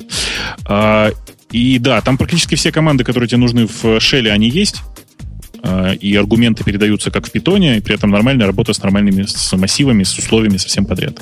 Очень удобно. Прямо очень, очень да. рекомендую. Выглядит хорошо. А, Но кстати, она вот... не в общей, да, поставке питона? То есть ее нужно Нет, это нужно поставить. поставить просто как модуль и все, как обычно. Пипом пипом ставить. А вот, кстати, у меня да. по поводу и темы, и к Бобуку вопрос такой смешанный. С, наверняка ты в курсе э, по поводу новых законов, которые с этим, с регистрацией чатов в Роскомнадзоре. И как все пугают страшилками, что вот те чаты, которые будут начинаться там в том же дискосе и тому подобное, надо будет регистрировать. Если нет, то их забанят. Слушай, так оно? Я, если честно, тупо ничего не знаю. Ну, то есть, как это? Я пока настолько не понимаю, что там вообще приняли и что там происходит, что я комментировать пока ничего не возьмусь, прости. Не, ну, я так понимаю, вы будете первые, кого это все затронет-то. Но и, ты понимаешь, как бы с одной стороны ты, наверное, прав. И должны напрячься и сидеть там мушки на макушке самые первые. Ну, у нас другие методы решения проблем. Мы обычно начинаем воздействовать на государство, а не просто тупо принимать э, то, что нам сказали. А переносить Поэтому... сервера за границу? Слушайте, а нет. если они уже за границей, нам надо регистрировать? Нет. Вам ничего делать не надо. То есть и радио Ти тоже может спокойно сидеть? Да, вас просто IRC, IRC тоже может сидеть, да, нормально? Да, да, вас просто забанят, если что. А, окей. Это нормально. А, фигня. Да. Это же наша проблема. Нас уже банили, когда блогер трогали, так что мы уже привычные. Вот видишь, и никто не пострадал. А что у нас еще в новостях пользователей там? Вроде больше ничего такого, наверное, интересного и нету. Elasticsearch. Mm. Что Elasticsearch? Обсудить предлагают. А нет, а мы, пока мы, по-моему, отрелизили. Отрелизились. Слушайте, а мы, раз, мы по-моему, обсуждали это как-то случайно. Мы про то, что Elasticsearch срелизился. В позапрошлом, по-моему, выпуске или каком-то таком. Так они вроде как недавно, 12 февраля. А, ну да, можно было в позапрошлом.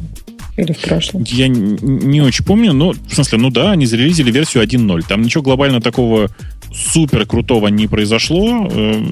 Сейчас эм, я прям даже вот я не могу вспомнить какие-то особенные различия. У автора интересное наблюдение, с которым я прямо с трудом могу согласиться, то есть вообще не могу согласиться, что происходит переход от Mongo к Elasticsearch. То есть от универсального дата стора идет к индексации и поиску. Какая-то ерунда, по-моему. Что за задачи такие, где вот это происходит?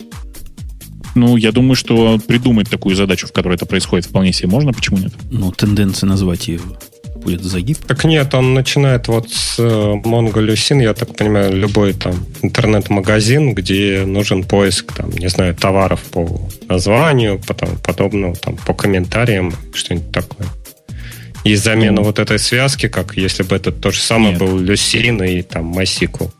Ну, ты, конечно, очень, как это, очень льстишь магазинам, потому что никто Люцен не использует. На самом деле вместо него используют Sphinx, конечно.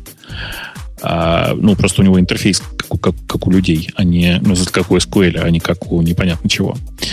Вот. И для ну, большинства... Мы же джавийские да. чуваки, поэтому нам Lucene да. ближе. Не, а Sphinx, по-моему, тоже. Sphinx ну, тоже Sphinx, можно на Java дергать? Ну, в смысле, какая разница, чем его дергать? У него протокол совместимый с э, протоколом MySQL. О, то есть можно JDBC вообще использовать? Конечно, понимаешь? Поэтому очень рекомендую. И работает он, кстати, довольно часто, давайте аккуратно скажу, довольно часто, иногда быстрее, чем Люсен.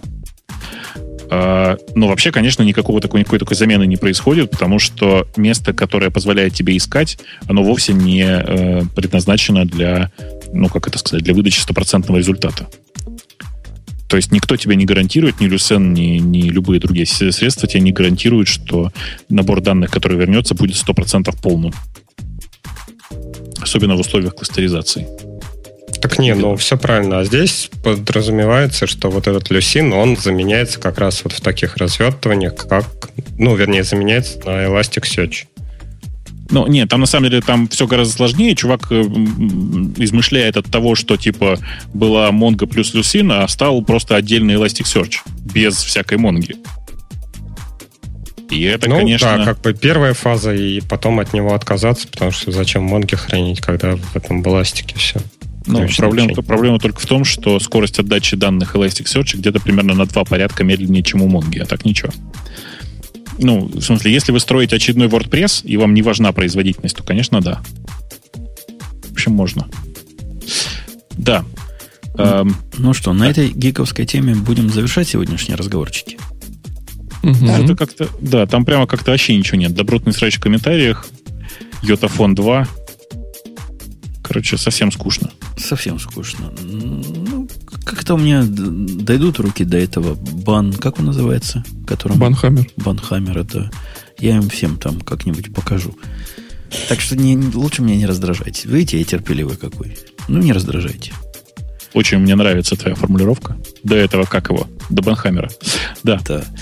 Ну что, до следующей недели, когда у нас будет более человеческие темы, э, Ксюша ни разу в следующем выпуске, я обещаю, не скажет слово «монада». Ни разу. Ну как это? Я должна. У Бобука есть слово порно, а у меня будет слово монада. Мне кажется, это будет хорошо. Ну, может, один разочек и так мягко, мягенько. Вот. Сегодня у нас не было особо много джавовских тем.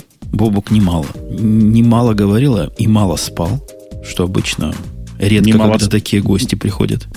Немало спал, да. Чуть-чуть, чуть-чуть поспал. Ну и, в общем, спасибо, дорогие гости, что забрели на огонек. Вот Грея, выбывшего, заменили даже кто-то из вас пару анекдотов.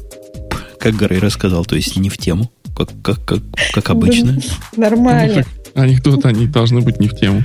Да, но на следующей неделе приходите, будет все так же, только проще и на более человечьем языке. Все, пока. Пока. Всем пока. пока.